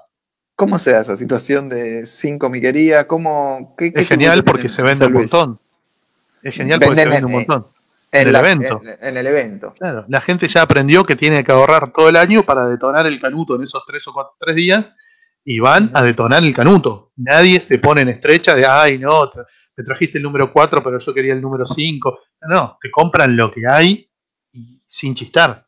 Y te hacen un hecatombe nuclear. ¿eh? Yo digo que siempre vendí muy bien en, en San Luis, eh, sobre todo historieta argentina, que es lo que más llevo, pero en los últimos años llevé también, por ejemplo, toda la línea de Utopía, eh, llevé un montón de cosas, siempre se vendió bien.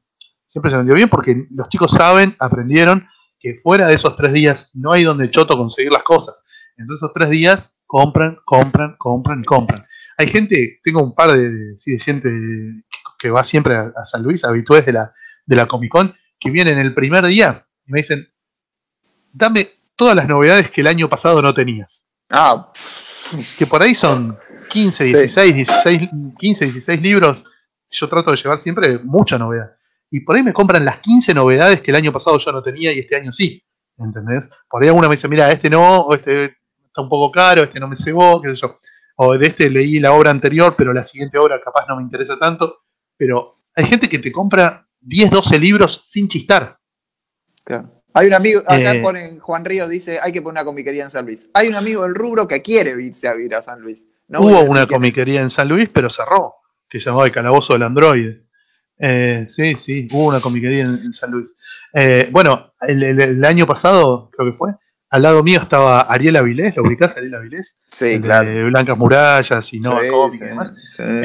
que siempre va a las ferias con material. Sí, agencia, la agencia Nova, sí, y lo, lo tengo amigo en Facebook. es un fenómeno. Come, bárbaro, sí. Había llevado eh, una colección de tomos de tapa dura de Nippur.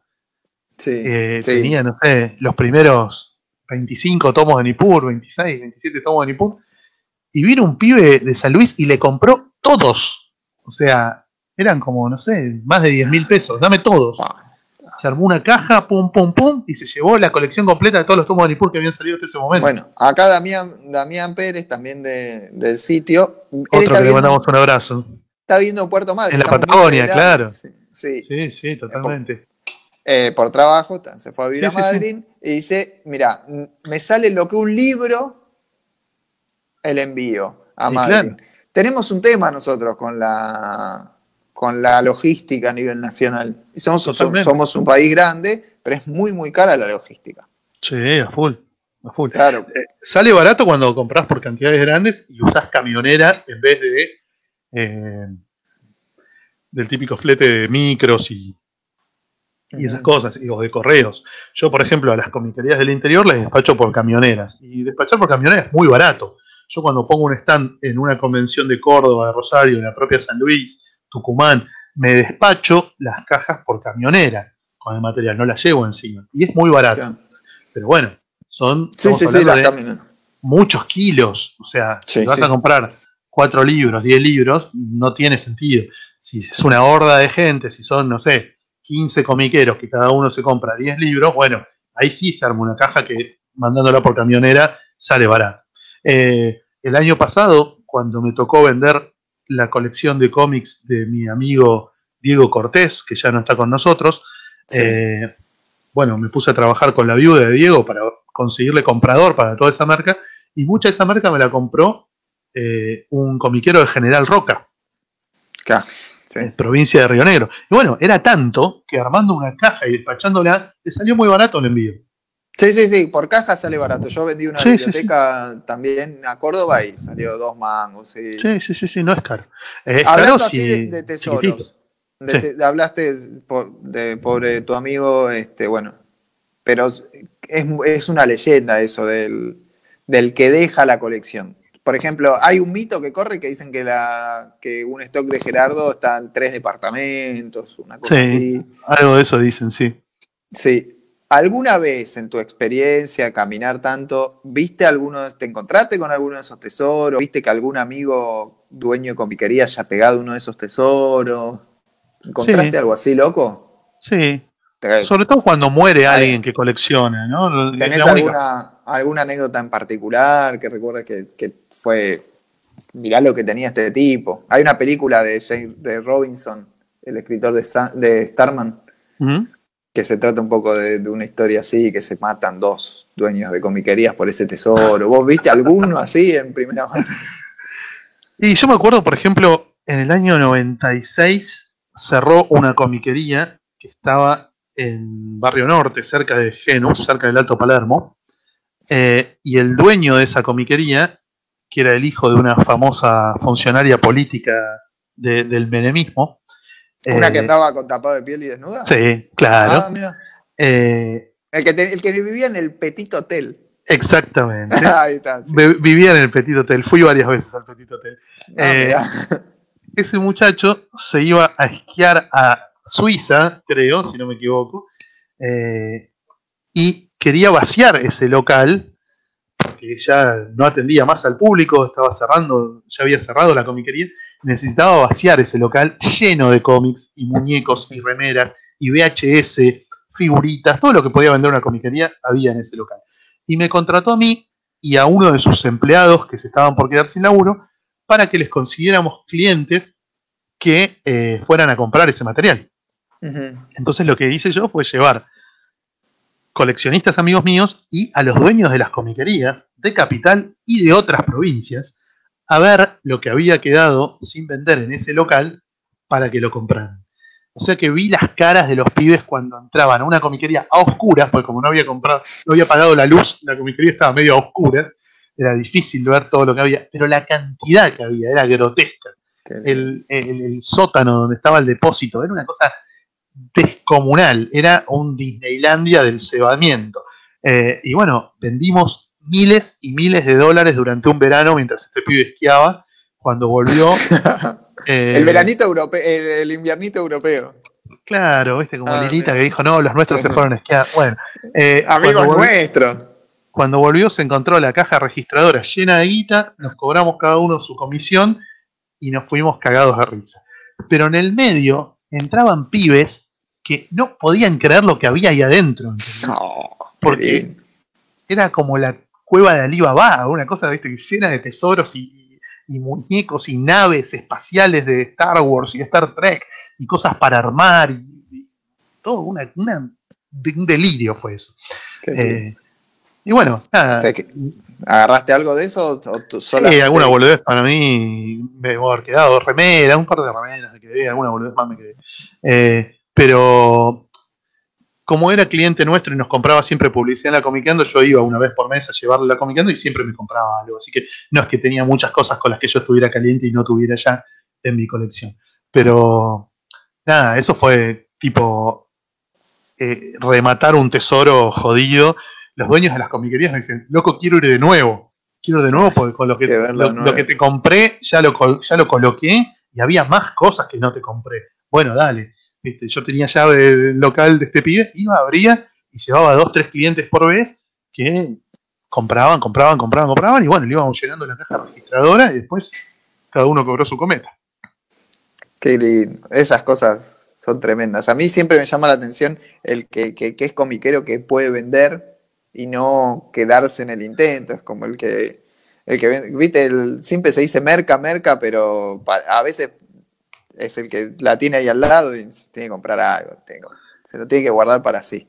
Por eso te bueno, sí, claro. Sí, Yo no entiendo cómo, logran venderlos. Los... Con la colección de Diego Cortés, sí, Diego tenía 7, 8, 10 cosas que a mí me cebaban mucho y se las compré yo a la viuda antes de sacarlas a la venta. Le dije, para esto separámelo a mí, tomá, pum, acá está la plata. Y después empecé a vender, a mostrar esos, esos listados a mis amigos y conocidos para que, para que picaran y, ayudaran en esa causa. Bien. Bueno, yo no tengo más preguntas. A ver si no hay me alguien, alguien, que, se, que tiene. No, no, yo evacué bastante, no. Evacuaste, qué lindo. Sí.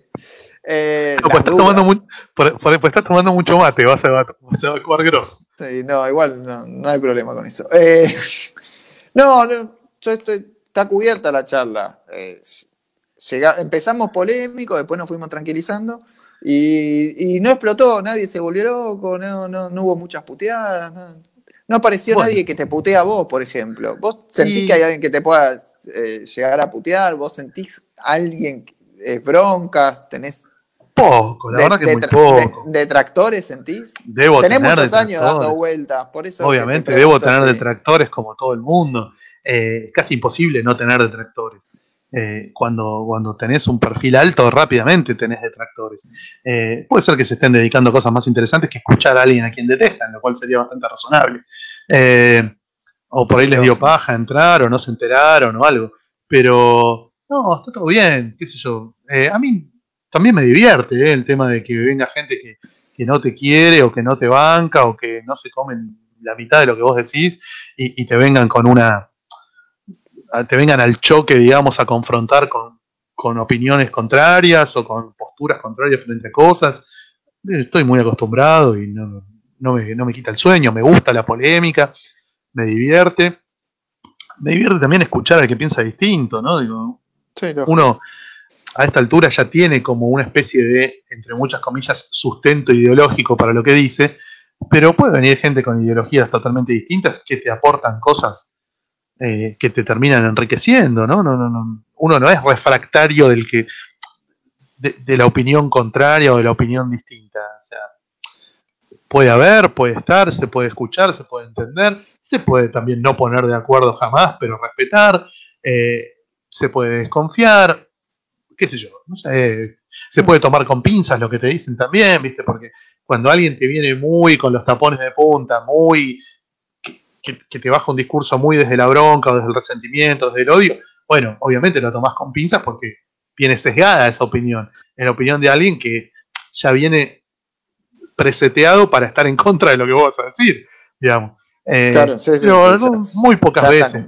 La verdad que muy pocas veces me pasó de, aparecer en público en un evento o en una charla o en alguna, no sé, algún lado y que alguien me viene a decir, no, pues vos un garca, pues vos esto, pues vos lo otro. En general, todo lo contrario. Me pasa incluso en ámbitos muy locos que no tienen nada que ver con el del cómic. Por ejemplo, eh, no sé, voy a, un boliche un sábado a la noche, estamos ahí a full bailando in excess. Y viene un pibe y dice, che, vos sos la Corsi de la comiqueando. Ah, sí, uh, grosso, genio, yo te escuchaba en rock and pop, yo leía la comiqueando, yo no sé qué, yo iba a todos los fantabailes, yo qué. Ah, bueno, listo, chau, copado. Eh, y buena onda, ¿viste? Gente que no tiene por qué venir a. Gente que no tiene por qué venir a saludar ni a tirar buena onda, viene y saluda con buena onda. Eh, y, no gana nada, ¿eh? no, no, no, le convido tragos ni lo hago entrar gratis al boliche. Eh, pero bueno, nada. Eh, sí, la rock and pop fue un momento de popularidad. Fue lindo, fue lindo. La verdad que fue lindo. Fueron seis años y fue lindo. Era muy loco, por ejemplo, subir un taxi charlando con un amigo o amiga o alguien y que el tachero te, reconociera por la voz. El tachero que no te está mirando, porque está mirando el, tránsito, los semáforos, no sé qué, te reconoce por la voz y te dice, che, vos sos el que está, el que habla de los cómics, ¿no? Ah, sí, que yo. Bueno, e, eso es eh, alucinante, quedás como un capo con la persona con la que estás. Eh, porque justo el tachero escuchaba el programa en el que vos estabas, ¿no? eso fue loco. Y no te cobraba tachero incluso. Ah, eh, en la época, además, de la rock and pop, en la época más. En la época grosa, claro, claro, claro. Cuando Tiempos Violentos tenía mucha audiencia los domingos a la noche. Aguantamos oh, Qué lindo, sí. Bueno, ahora le voy a preguntar de Comicópolis. Ahí estamos. ¿Cómo se Bueno, Sí. eh, estoy juntando preguntas, ¿viste? Dije, Dale. no hay preguntas y se empezaba a caer. Y Estaban- bueno, estaban- obvio. Estaban chateando entre ellos. A- estaban riéndose- aprovechen, muchachos. Estaban bajando con- porno. No, estaban riéndose con Fede, que, que los entretiene, y ahí, pum, empezaron a caer los Bien, Fede. comentarios. Bueno, dale, Eh, contame. Me preguntan, ahora que la. ese- esto te lo agrego yo. Ahora que la pelota está de este lado de la grieta, ¿Mm? ¿vuelve la Comicópolis?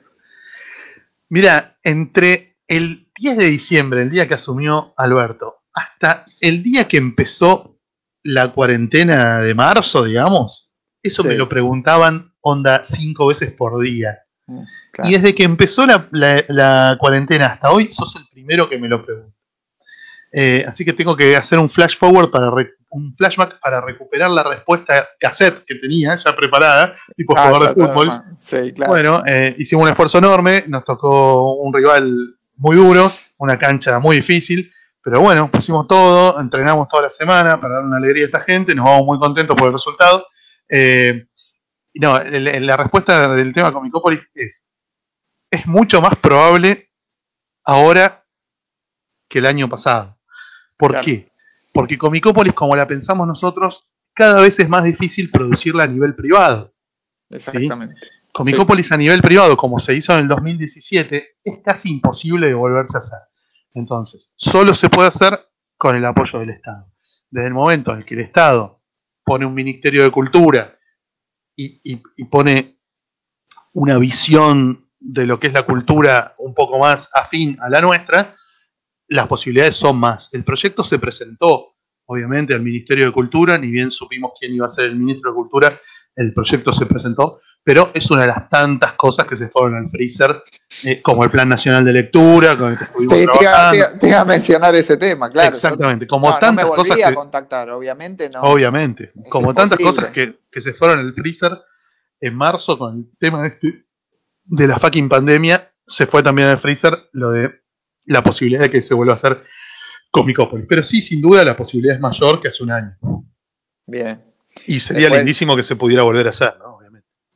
claro. Me No preguntaban. sé si, no sé si Sí. gigantesco y grandilocuente como el del 2015, porque capaz no se puede volver a hacer a esa escala, pero que se vuelva a hacer ya sería genial.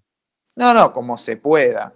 Y ahora, en medio de la pandemia, ¿cómo te la corbata? Me dicen, ya está, ya llegamos una hora y media, ya está. ya se empieza a La- desacomodar. La tenés Eh, un poquito torcida. sí. Sí, Bueno, dale. Eh, después me decían, eh, ¿quieren una trivia por Zoom? Una trivia por Zoom. Yo no tengo Zoom, lamentablemente, pero bueno. Claro, bueno, por, por alguno de los otros medios. Bueno, Este, tenemos Edu Parra del podcast Yo Marvel, promet- no sé yo- si lo conoces, nos está viendo. prometo, prometo que cuando se termine la cuarentena, el aislamiento y toda esa verga, vamos a hacer en el mismo fin de semana una feria de cómics en mi casa y una trivia en alguna comiquería para encontrarnos todos y jugar y charlar todo lo que hagamos. Sí, eh, Espectacular. decías Nos saluda Edu Parra desde España, está Edu Parra. Bien. El de Marvelous, el podcast Marvelous. No lo conozco, pero igual, hombre, hostia, os mando un saludo de- grande Del País Vasco. del Sí, País Vasco. No sé hablar en vasco, sé hablar en catalán y en castellano, te- pero en vasco no sé. La mezcla con el francés, ¿viste? Euskadi se llama el, el idioma vasco, no se llama vasco. Sí, se llama acá. Bien. Bueno, eh, Este, eh, les mando un abrazo a los amigos del País Vasco. Nunca fui, quiero ir. yo tampoco. De eso tengo. Fui a Asturias, amigos. que es cerquita, pero al País Vasco. Sí, no, yo tengo familia en Galicia, fue ahí. Después me preguntaron una más, no sé si es polémica, no, por ahí me decís, no, está todo bien y nada más. Este, ¿cómo te llevas con Rafa de la Iglesia? Hace mucho que no lo veo a Rafael Iglesia. En una época fuimos muy, muy amigos. eh, toda la infancia, toda la adolescencia, hasta unos 20 años atrás, donde nos distanciamos por cosas de la vida, de, eh, que te fue llevando, nos fue llevando por, distintos caminos. Cuando nos encontramos, nos saludamos lo más bien, charlamos, eh, pero no tengo la- el vínculo de amistad que tuve durante tantos años. Eh, lo respeto muchísimo, pues tipo muy profesional. se mandó cagadas como nos mandamos todos y bueno, nada, no, no, no, no, le- no, no, no tengo ninguna nada malo para, para decir de Rafa. Cosas del- de la amistad, ¿no? Sí. Ah, Sí, de la amistad, de negocios, de cosas que se van mezclando, de prioridades que no son las mismas, esas boludeces. Pero Bien. no, no, no, no, no tengo ni- ningún cuestionamiento así fuerte, ni, ni, ni- odio, Tiene- ni enemistad, ni, ni ninguna denuncia para hacer acerca de, de la integridad como persona de, de Rafa. Está bien. Lo que están diciendo acá es que la trivia debería ser. eh, estaría bueno online para que sea federal. Eh, No es bueno, mala pero- idea. Sí, lo tiene que Nos costó mucho el implementar. vivo. Nos costó mucho el vivo. Diego Lo tiene que implementar Diego, eso, claro. Por ahí No Diego se copa. Ahí nos hacen una pregunta en relación a si sabes algo de si vuelve la Fierro o no. Yo alguna tengo data ni- tengo, no puedo decir nada. No tengo ninguna data del tema fierro. Es, eh, no se sabe todavía. ¿Y qué opinás de Sasturain en la biblioteca? Me parece genial. Todo, cualquier cosa que tenga que ver con Saturday me parece genial. Porque ustedes saben, los que siguen mi, entre muchas, entre muchas comillas, carrera, saben que para mí Sasturain es un ídolo, un referente, un capo absoluto. Eh, y nada, cualquier reconocimiento que se le dé a Sasturain siempre va a ser poco, porque me parece que es un tipo que hace e hizo por la cultura argentina y por la historieta muchísimo, más que cualquier otro de los que se llenan la boca hablando pelotudeces por ahí, entre los que me incluyo. No, sí, la verdad que lo mismo, lo mismo. Eso sí, deberíamos tirarlo un poco cuando se pueda volver, deberíamos acercarnos este, y, y- y pedir cosas de la historieta. Igual está. Pero las van a hacer, vos crees que no las van a hacer. Tienen el centro No, de historieta no. y humor gráfico, Eso te iba a decir. Está el Centro de Eh, Historieta y Humor dirigi- Gráfico. Dirigido por gente que ama la historieta. Tienen un, patrimonio de, publicaciones increíble, consiguen originales, se mueven, laburan, y encima está Saturain arriba, que es un tipo del que no lo tenés que convencer de lo grosso que es la historieta, ya lo sabe, lo vivió toda su vida. Eh, así que yo creo que una vez que esto, que las actividades culturales vuelvan a ser moneda corriente sin ningún tipo de restricción, la Biblioteca Nacional de la mano de Juan nos va a ofrecer mucha programación en materia de historieta y va a ser un ámbito siempre muy eh, receptivo para hacer presentaciones de libros, pequeños eventos, movidas culturales, no, no, ni hablar, no, no, no tengas ninguna duda. Sí, y bueno, y vamos a volver cuando podamos a, joder con Vamos a volver, obviamente. Sí. Para a volver con el tema del, del Plan Nacional de Lectura, ¿no? Totalmente. Este, eso no quedó en la nada. Nadie me preguntó tampoco de que desde que está eh, la cuarentena, pero cabe aclararlo. No es que quedó en la nada, pero parada la educación pública en las escuelas no tiene mucho sentido hincharle las pelotas a la gente del, del Plan Nacional de Lectura, ya que no van a armar una biblioteca popular en la escuela. En este No, contexto. no están funcionando las bibliotecas de ningún lugar del país todavía. Claro, entonces este, hay que dejar que pase este momento y después volveremos. No, no, hay, no, no es que ha quedado la nada. Lo, lo- lo comento por eso. Este, te hacer otra consulta. ¿Te gustaría Sí. que haya un premio de, de divulgadores para premio a la historieta argentina de divulgadores? Vos decís que los Porque- divulgadores nos, nos pongamos de acuerdo para otorgar un premio a la producción nacional de historieta. claro, pues tenemos, Sí, estaría bueno. Tenemos eh, los trillos que se, se eligen en el marco de, de la convención solamente, y lo- arma el premio a la organización. Sí. Y después este, la de guionistas. ¿Qué más tenemos? La banda dibujada. ¿Mm? ¿Qué me falta? Y el Colossus de la convención de Catamarca. El de la convención de Catamarca. Este. Estaría bueno, o sea, así Sí, como estaría bueno. hablaste de esta, del círculo de divulgadores, no me acuerdo cómo le habías puesto. Sí, sí, una red. una Sí, red. Este, ¿Le podemos sumar? Sí, y eh, ponernos de acuerdo entre todos para otorgar un premio, sí, sería genial.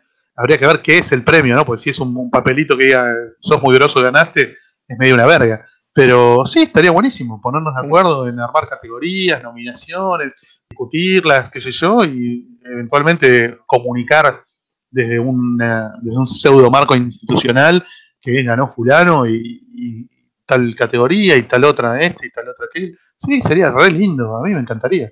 Eh, sería como más de cuerpo colegiado, digamos, pero está bien, lo más difícil es hacer participar al público, eso, eso es lo más, lo más difícil. pero si nos ponemos de acuerdo entre 50, 60 tipos que nos y tipos y minas, obviamente, que nos dedicamos a esto, se puede hacer. Si se hace con un criterio amplio, serio, sería copado. No sé si le sumaría demasiado prestigio o ventas a, las obras, dependerá de cuánto nos rompamos el culo para difundirlo, pero me parece que sí, que estaría re bueno.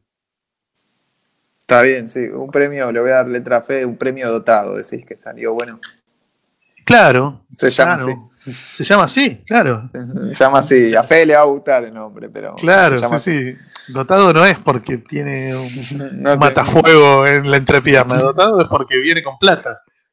Exactamente. Este, bueno, perdón, Mariano Bilbao, no, no está cerrada la educación pública, están cerradas las escuelas, entonces no puede haber una biblioteca popular. Perdón, por ahí a veces en el, en el calor del vivo.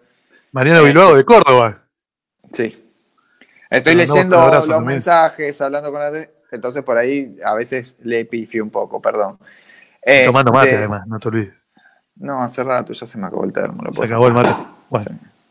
Bueno. A ver, me hacían otra pregunta acá, en el medio. Ah, eh, Santiago Can, que el Plan Nacional de Lectura siempre tuvo historietas eh, nacionales, lo mismo que el Plan de Lectura de la ciudad. Hay una salvedad.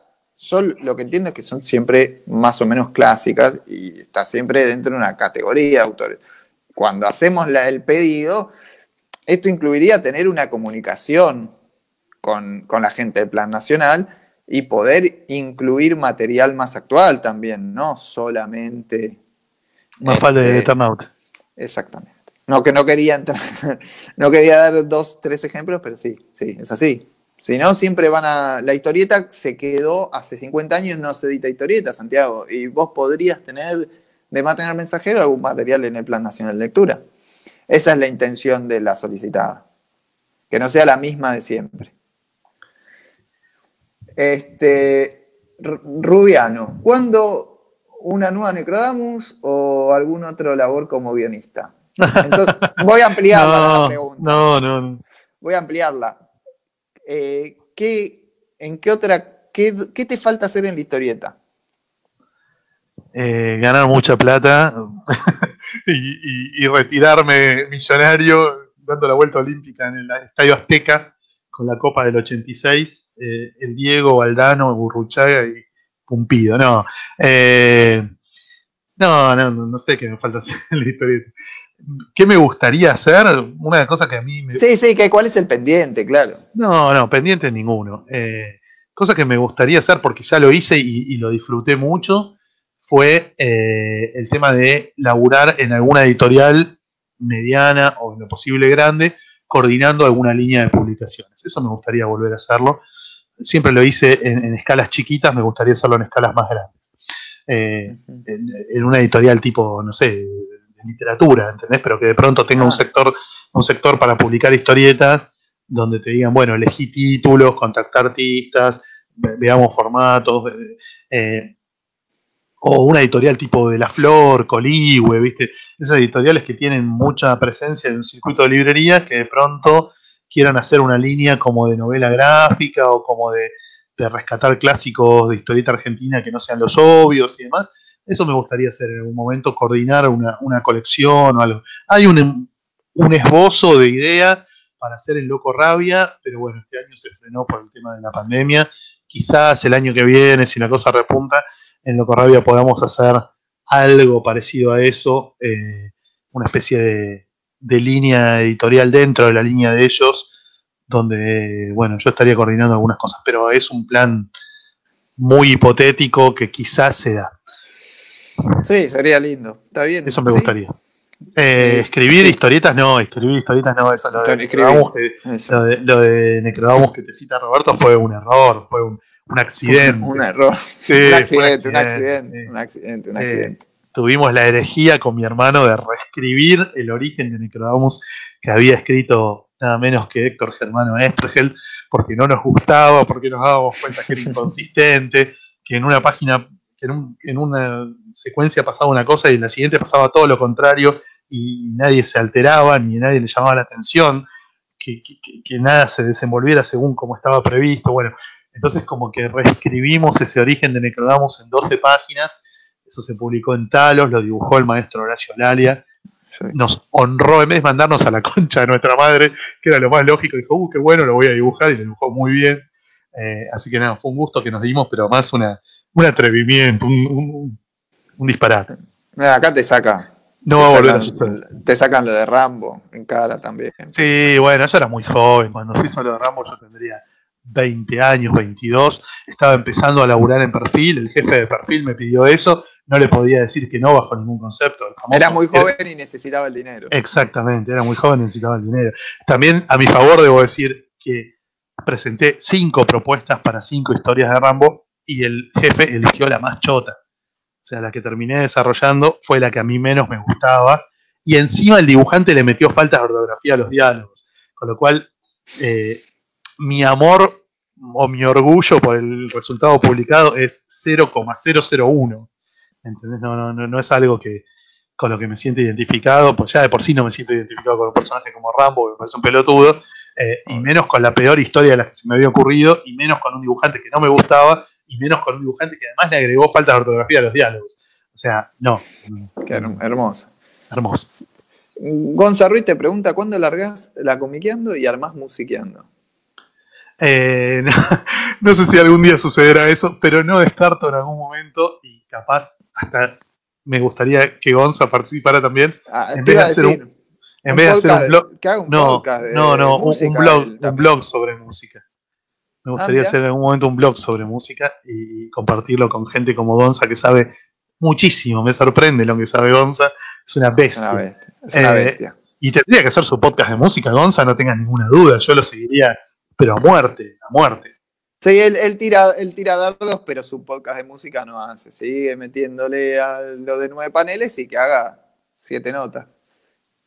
No, no, pero un fenómeno lo que sabe de música Gonzalo, la verdad que. Sí, una, un animal. Eh, se suma también Germán en musiqueando. Bueno, ya tenéis equipo ahí, me parece. Germán, que te toca la guitarra, te, antes de ir a buscar un cómic, dice, ¿para qué quiero hacer un puteito? No, Germán la tiene re clara. A mí me sorprende tocando la viola cuando voy al local se, tira unos hitazos muy notables. Muy bien. Dice que está, dicen que está presente el mismísimo Dr. Sachs, pero está silencioso, no ha dicho nada. Así que. Le mandamos un abrazo también. Le mandamos un abrazo, pero no. piden que hable, piden que hable, pero el hombre no habla. Damián Bachuca de MDM Comics está presente. Ah, Damián Bachuca. Demián, Demián, no Damián, Demián. Sí, Demián, perdón. Me hizo una entrevista a mí, después le hizo una entrevista a Rafa de la Iglesia también, una a Martín Casanova muy activo ese canal. Muy bien. Le mandamos saludos también a Damián. Ahí está, apareció Festino, dice aguante el gordo y listo. Y no dijo más nada. Pero bueno, eh, formalmente te invito para un próximo vivo. Eh, Fernando, me encantaría tenerte. Este, ¿Tocas algún instrumento? Pregunta Fe Ayala, no Fe Velasco. ¿eh? Es, bien, es bien intencionado. no, no, traté de aprender cuando era chico, traté de aprender a tocar el piano porque mi abuelo tocaba el piano y me encantaba verlo tocar. Pero no, nunca pude, soy muerto para, la, para, los instrumentos, soy un fiambre. No, no. Tengo oído, me acuerdo siempre de las melodías, las canciones. Juego bárbaro el Song Pop, que es un jueguito de Facebook de adivinar canciones que te ponen un pedacito y las tenés que adivinar a toda velocidad contra gente que la tiene recontra clara. Me va bastante bien en ese juego, pero me, sé miles de canciones de memoria, me encanta, pero no sé tocar, no, sé leer un pentagrama. O sea, no, tengo la más puta idea de cómo se relaciona esa cosa con, esos, esos grafismos dibujados arriba del pentagrama con el sonido final de, de las notas, o sea, no, no tengo la menor idea. No, no, logro establecer la relación.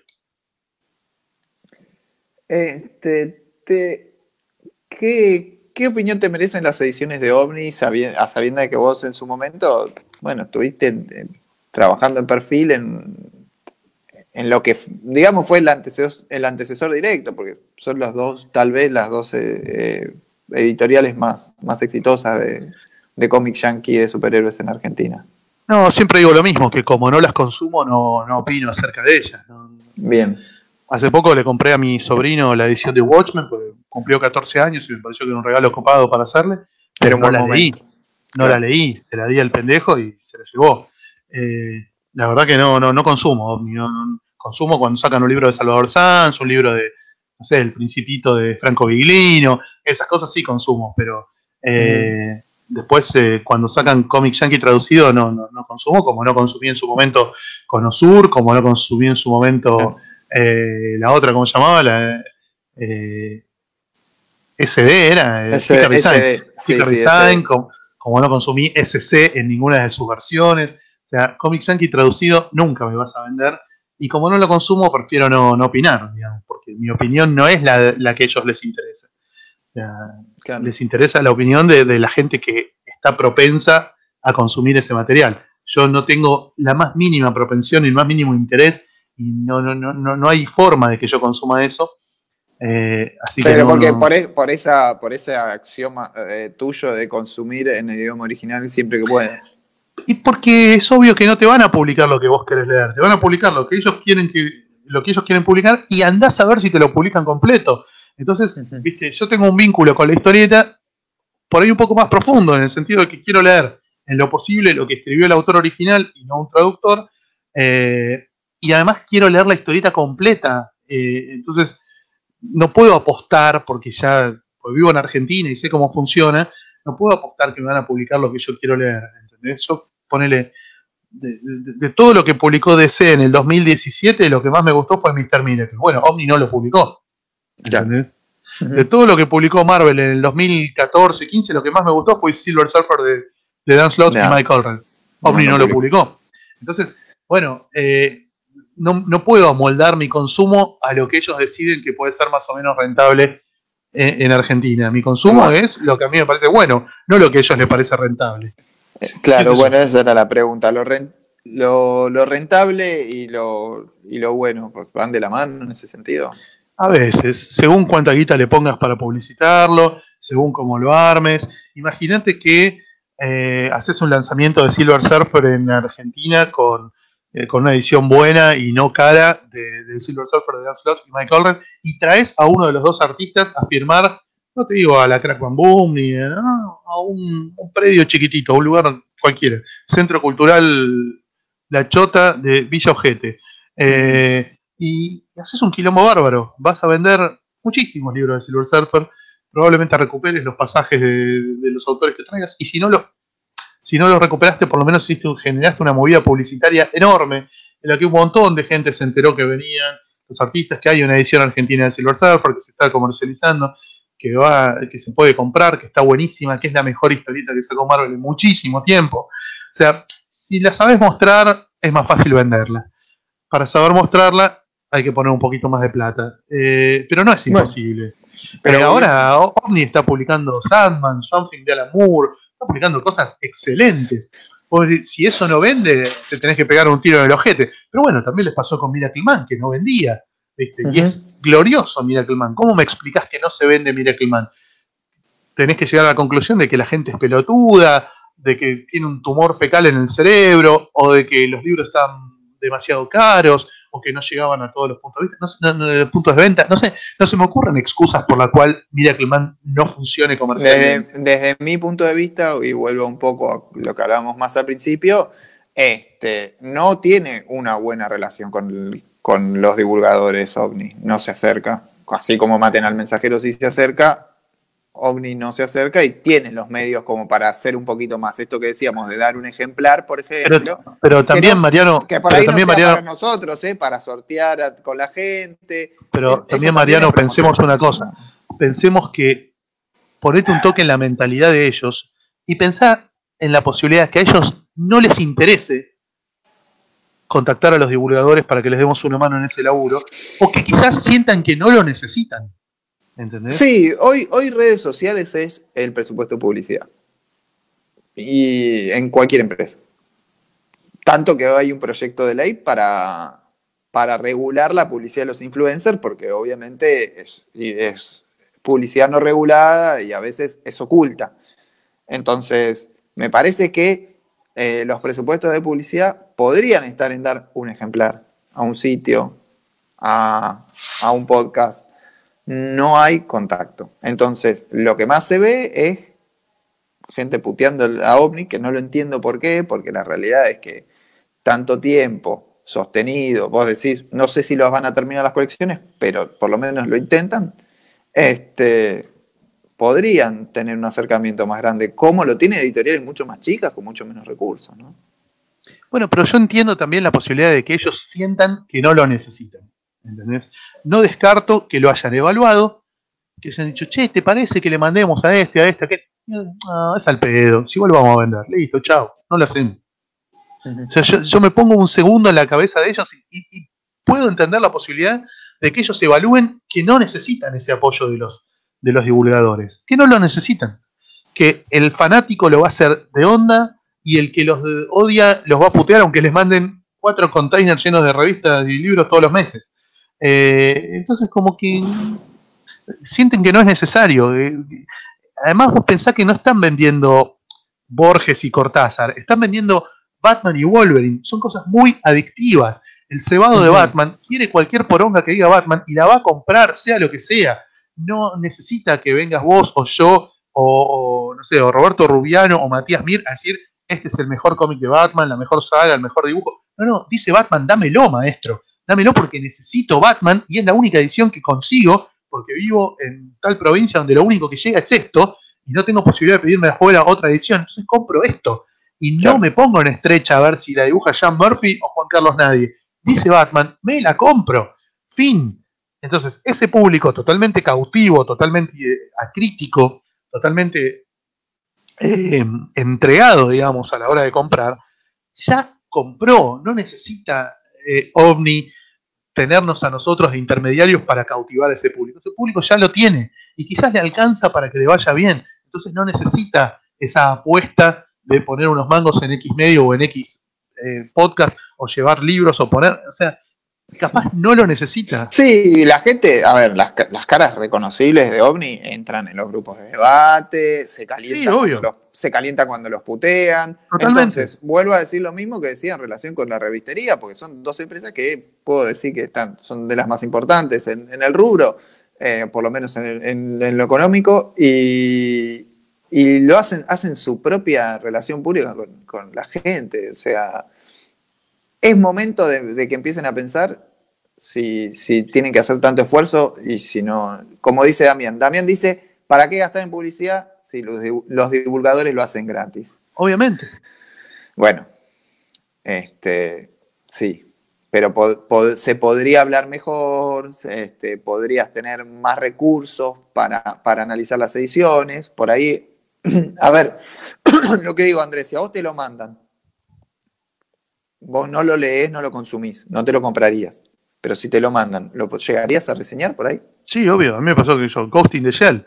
Ghost in the Shell no me interesaba como para comprarlo, pero garroneé un ejemplar en OVNI, me lo dieron, lo leí y no me gustó y publiqué una reseña diciendo no me gustó. Nadie me dijo la concha de tu madre, ¿cómo se te ocurre hablar mal de Ghost in the Shell? Nada. Después garroneé un ejemplar del Principito, me lo mandó mi amigo Martín Casanova lo reseñé, me gustó, lo compartí con mi sobrino, lo leímos, lo guardé, qué sé yo, lo tengo ahí, me encanta. Eh, y también hay cosas de Omni que fui y me las compré, digamos, eso, de Salvador Sanz, cuando sale voy y me lo compro. El de Watchmen el otro día fui y lo compré. Eh, y nada, no, no, no, no cambia mi, opinión respecto del producto si me lo regalan o no. Eh, pero sí me incentiva a leer cosas que de otra manera no leería, obviamente. Claro, eso. Básicamente. Este, bueno, lo que Fede Velasco comenta algo que una vez ya se lo había escuchado decir, que a él le decía cuando querían vender a la Comiqueando que eh, no hace falta público porque ya nos conoce. No hace falta el público de claro. Claro, porque ya nos el público de Comiqueando ya te conoce. Y sí, en, parte ya sí. Saben. El lector de Comiqueando sabe que existe OVNI y sabe que publica cómics de DC, cómics de Marvel, algunos mangas y alguna boludez Y sí, No, no, no, se puede discutir contra eso. Bueno, es Martín es Martín Casanova, uno de los pobres que se anda puteando en los grupos. Y yo digo, ¿qué hace Martín puteándose? Mandanos a putear nosotros, a defenderte. Sí, sí podemos. Sí, para eso estamos. Pero bueno. Este. Llevamos una hora 48. La venimos pasando muy bien. La venimos pasando bárbaro. 64 personas todavía siguen acá. Estábamos en 80 en un momento. El auge. siguen, siguen comentando, siguen comentando. Este una, eh, el otro día estaba pensando esto del, cómic argentino. La, historieta argentina no, no está excesivamente barata a veces. Esto es polémico lo que estoy diciendo, pero Este, a veces me llama la atención cómo eh, las editoriales tienen tiradas chicas, que deben ser más caros, obviamente, tirar mil ejemplares que tres mil. Y, digo, 300 pesos editoriales, ediciones muy baratas. Eh, Bodoque, Alex Sinner, eh, 1.500 pesos, 1.600 pesos este, comparado a algunas ediciones. Bueno, Alex Sinner es, es, importado de España. Eh, ah, es importado. Ah, mira, no sabía. Sí, Alex Sinner viene de España. Barato también. Bueno, la, locura de hoy, la locura de hoy, 900 pesos. Este, no, ¿qué, cómo, se, ¿cómo se compone el precio de, de, la, de la historieta argentina, vos que estás en distribución? No, yo creo que me parece muy bien que la historieta argentina sea barata. Me parece muy bien que con lo que vale un tapa dura de mierda de, de, Avengers, de, Panini, te puedas comprar cuatro libros de historieta argentina o tres. Me parece genial. Es un gran estímulo para que la gente consuma algo que compite en términos de mucha desventaja en las librerías y en las comiquerías contra productos que tienen una cantidad de publicidad mediática brutal porque están en la tele o en el cine. O sea, que, un libro de Salvador Sanz venda lo mismo que uno de Walking Dead es un milagro, maestro. Y es un milagro que no va a suceder el día que el libro de Salvador Sanz sea mucho más caro que el de Walking Dead. Entonces tiene que estar más barato en lo posible. Eh, eh, a mí, yo me ha pasado de, no te digo cagarme a puteadas, pero de, de, hacerles planteos serios a las editoriales cuando aumentan mucho los precios de los libros. Yo digo, loco, si esto no se vendía a, 500, a 600 se va a vender menos. Eh, no, bueno, pero los costos, la imprenta, la chota. Bueno, yo te entiendo, pero ah, para mí, garpa a full hacer el esfuerzo de que los libros sean más baratos, lo más baratos posibles. Eh, por supuesto que las librerías grandes, las cadenas de librerías quieren que los libros sean caros. ¿Por qué? Porque el alquiler del metro cuadrado en un shopping vale una fortuna y los tipos la única forma que tienen de recuperar esa inversión colosal es vendiendo libros caros, vendiendo pocos libros a mucha guita. Entonces la propia Jenny, el propio Cúspide, entonces te dicen, no, loco, mandame los libros caros, no me mandes libros de 400 pesos porque no los voy a exhibir, mandame libros de 800 y de una luca, porque yo tengo que vender a poca gente mucha guita para cubrir los gastos brutales de los alquileres. Ahora con el tema de la pandemia me cago de risa de todos ellos, ¿viste? Porque los shoppings están en la lona, van a tener que bajar claramente el precio de los alquileres. Me, parece genial lo que está pasando en ese sentido. Pero eso impulsa a las editoriales que trabajan en ese circuito a poner los libros más caros. Eh, me parece que podrían estar incluso más baratos. Me parece que cuando la, la, editorial le vende directo al público en los eventos, tendría que vender más barato que el precio de tapa. Como que tendría que haber una diferencia mayor, decís y no lo hacen, eh, a lo sumo te hacen un combo, un Sí, sí, no, sí, no hay mucha eh, diferencia. Bueno, eso me parece un error. Yo creo que sí, que las editoriales cuando ponen un stand en una feria tendrían que vender más barato, pero eso me parece a mí, a ellos evidentemente no. Eh, y me, me, encanta, me encanta que los libros estén baratos, me encanta, me encanta que haya tanta diferencia. Me encanta que, que un manguita de mierda así chiquitito de 200 páginas valga lo mismo que un libro de Kika Alcatena y Macitelli eh, también, que tiene 200 páginas, pero es más grande, más lindo, más copado, es autoconclusivo. Eh, me, parece genial. Me parece un mérito, además de los editores, lograr que los libros no se vayan al carajo. Porque el, público de la el público de la historieta argentina, esto lo digo con todo cariño, no lo digo en forma despectiva, es croto. Es croto en el sentido, no es croto de la chota, es croto en el sentido de que tiene pocos recursos. Entonces, es gente que no tiene la posibilidad de comprar todos los libros que le gustaría. La única forma de ayudarlo es que los libros valgan más baratos. ¿Por qué tanta gente colgó la colección de Nippur? Porque los libros de la colección de Nippur era caro. Salían una vez por semana y traían pocas páginas para lo que valían. Entonces, al lector de historieta argentina trata de cobrarle un poco más barato. Y en todo caso, romperle el culo al que te compra, eh, no sé, Akira, al que te compra eh, Watchmen, al que te compra, no sé, Sandman. Este, pero al que te compra historieta argentina trata de cobrarle más barato. Eh, porque además, la historieta no son naranjas. ¿Viste? ¿En qué sentido digo esto? En el que vos no comprás todas las naranjas que podés pagar. Comprás todas las naranjas que vas a comer esta semana. Porque la semana que viene se te pudrió y las tenés que tirar a la mierda. ¿entendés? Entonces, si vos vas con 100 pesos para comprar 8 naranjas y de pronto el frutero te dice, che, pero mirá que hoy con 100 pesos te llevas 16 naranjas. Y vos decís, no, maestro, 16 naranjas me meto 8 en el culo, para cuando las quiero comer se me pudrieron. En cambio, el libro no. El libro, si vos de pronto te dicen que con 100 pesos, en vez de 8 libros, podés comprar 16, comprás 16 y dinamizás la industria, porque le decís a un montón de gente, che, boludo, están vendiendo 16 libros a 100 pesos. Bueno, van todos a comprar 16 libros a 100 pesos. Nadie va a decir, no, pero yo este año voy a leer nada más que 4, entonces ¿para qué mierda quiero 16? Vas y compras los 16.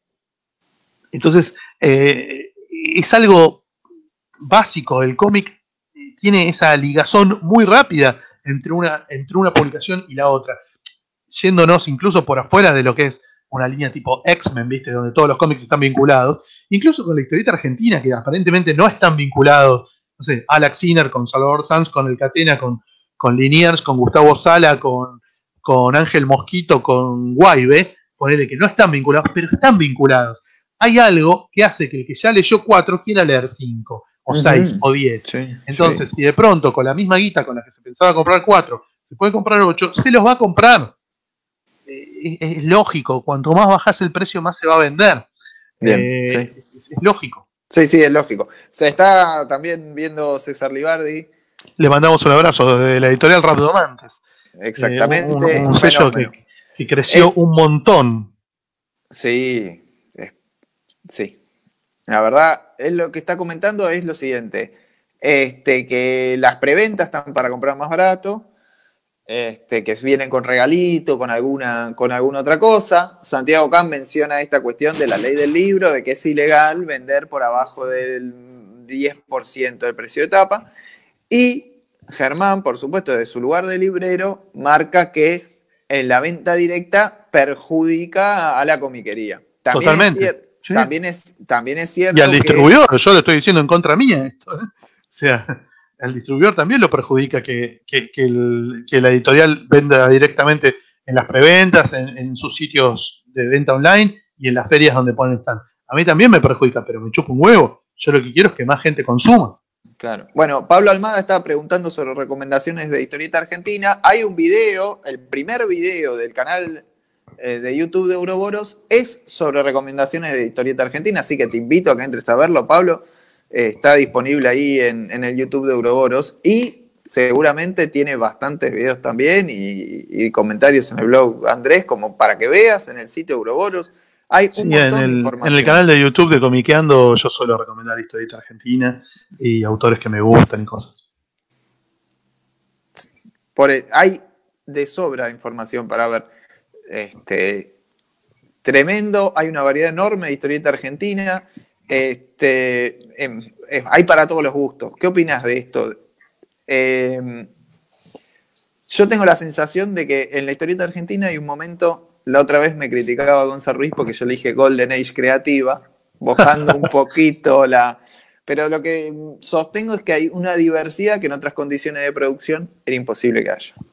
Sí, totalmente. Yo siempre digo lo mismo, que a mí lo que más me gusta de la historieta argentina es que no tiene un mainstream. O sea, no existe esa posibilidad tan obvia y tan patente en mercados como el de Francia, el de Japón o el de Estados Unidos, de que cualquier mediocre tenga un éxito importante simplemente porque se colgó de las tetas de un género o de una estética o de un personaje que tracciona un montón de ventas, entonces aparecen 6, 7, 8, 15 clones de, menor jerarquía que todos comparten un mismo público. En Argentina eso no existe.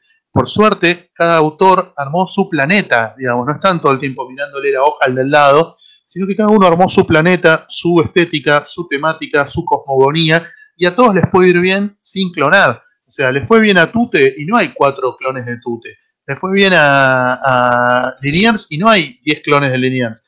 Le va bien al Catena y no hay diez clones de Alcatena. Eso es genial. ¿Entendés? Cada uno puede cultivar su propia estética, sus propios temas, su propia onda, eh, sin copiarse. No es que vos vas a una editorial a presentar un proyecto y te dicen, y, pero esto no se parece al Catena. Eh, para que yo te lo compre, para que yo te lo publique, tenés que copiar al Catena. Bueno, no pasa por suerte. Mientras que en la época de Columba y todo eso sí pasaba. ¿no? Se ponía de moda Nippur y si no se parecía a Nippur, no te lo publicaban. Entonces, eh.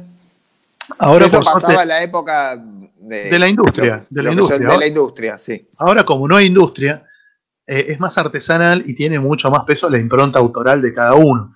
No hay como esa vorágine de hacer 8.000 productos todos parecidos, a ver si engañamos a los consumidores para que compren todos pensando que están comprando uno solo. Claro.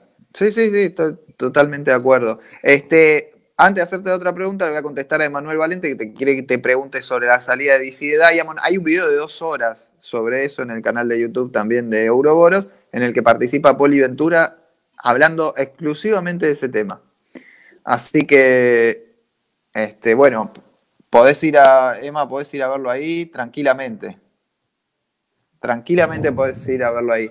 Sí, yo estoy de acuerdo este, igual eh, con lo que hizo DC. Me parece que puede ser perjudicial en el muy corto plazo para las comiquerías que están muy golpeadas por el tema de la pandemia y demás. Quizás no era el mejor momento, pero eh, estoy de acuerdo con lo que hizo DC. Me parece que a mediano y largo plazo va a ser beneficioso para la editorial, para la industria y para los autores, e incluso obviamente para el público.